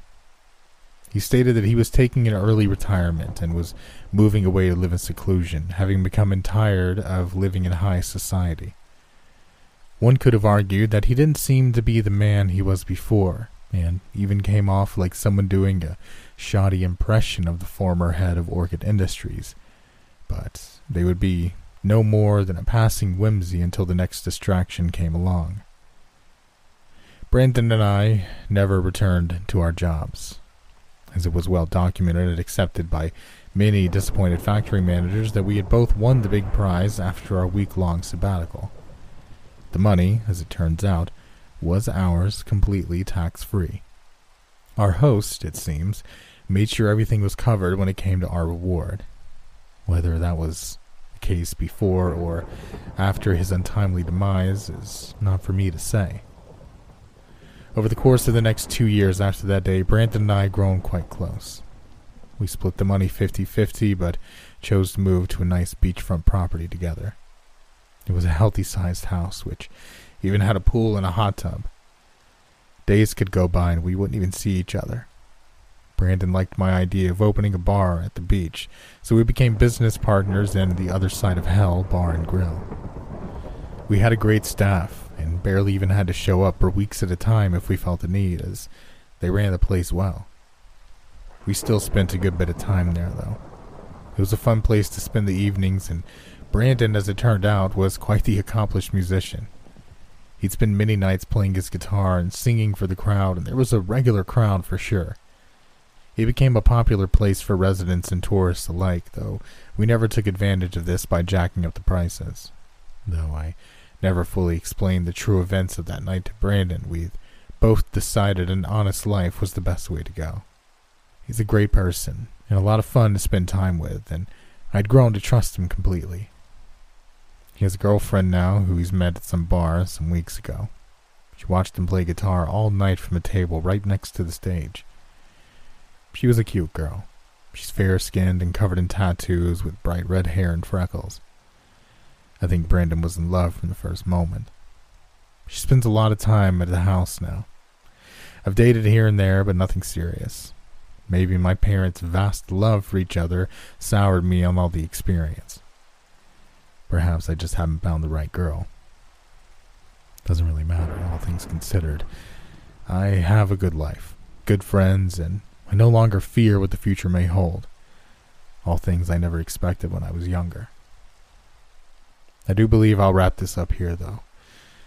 Thank you for hearing me out through this long winded story of my life, but I really must be going, I'm afraid. I received a call from an old friend last night. He said he has a proposition for me. Something of a road trip, apparently, so I may be gone for a bit. He told me I didn't really have to go if I didn't want to, but I'd be a bloody wanker if I bailed on him.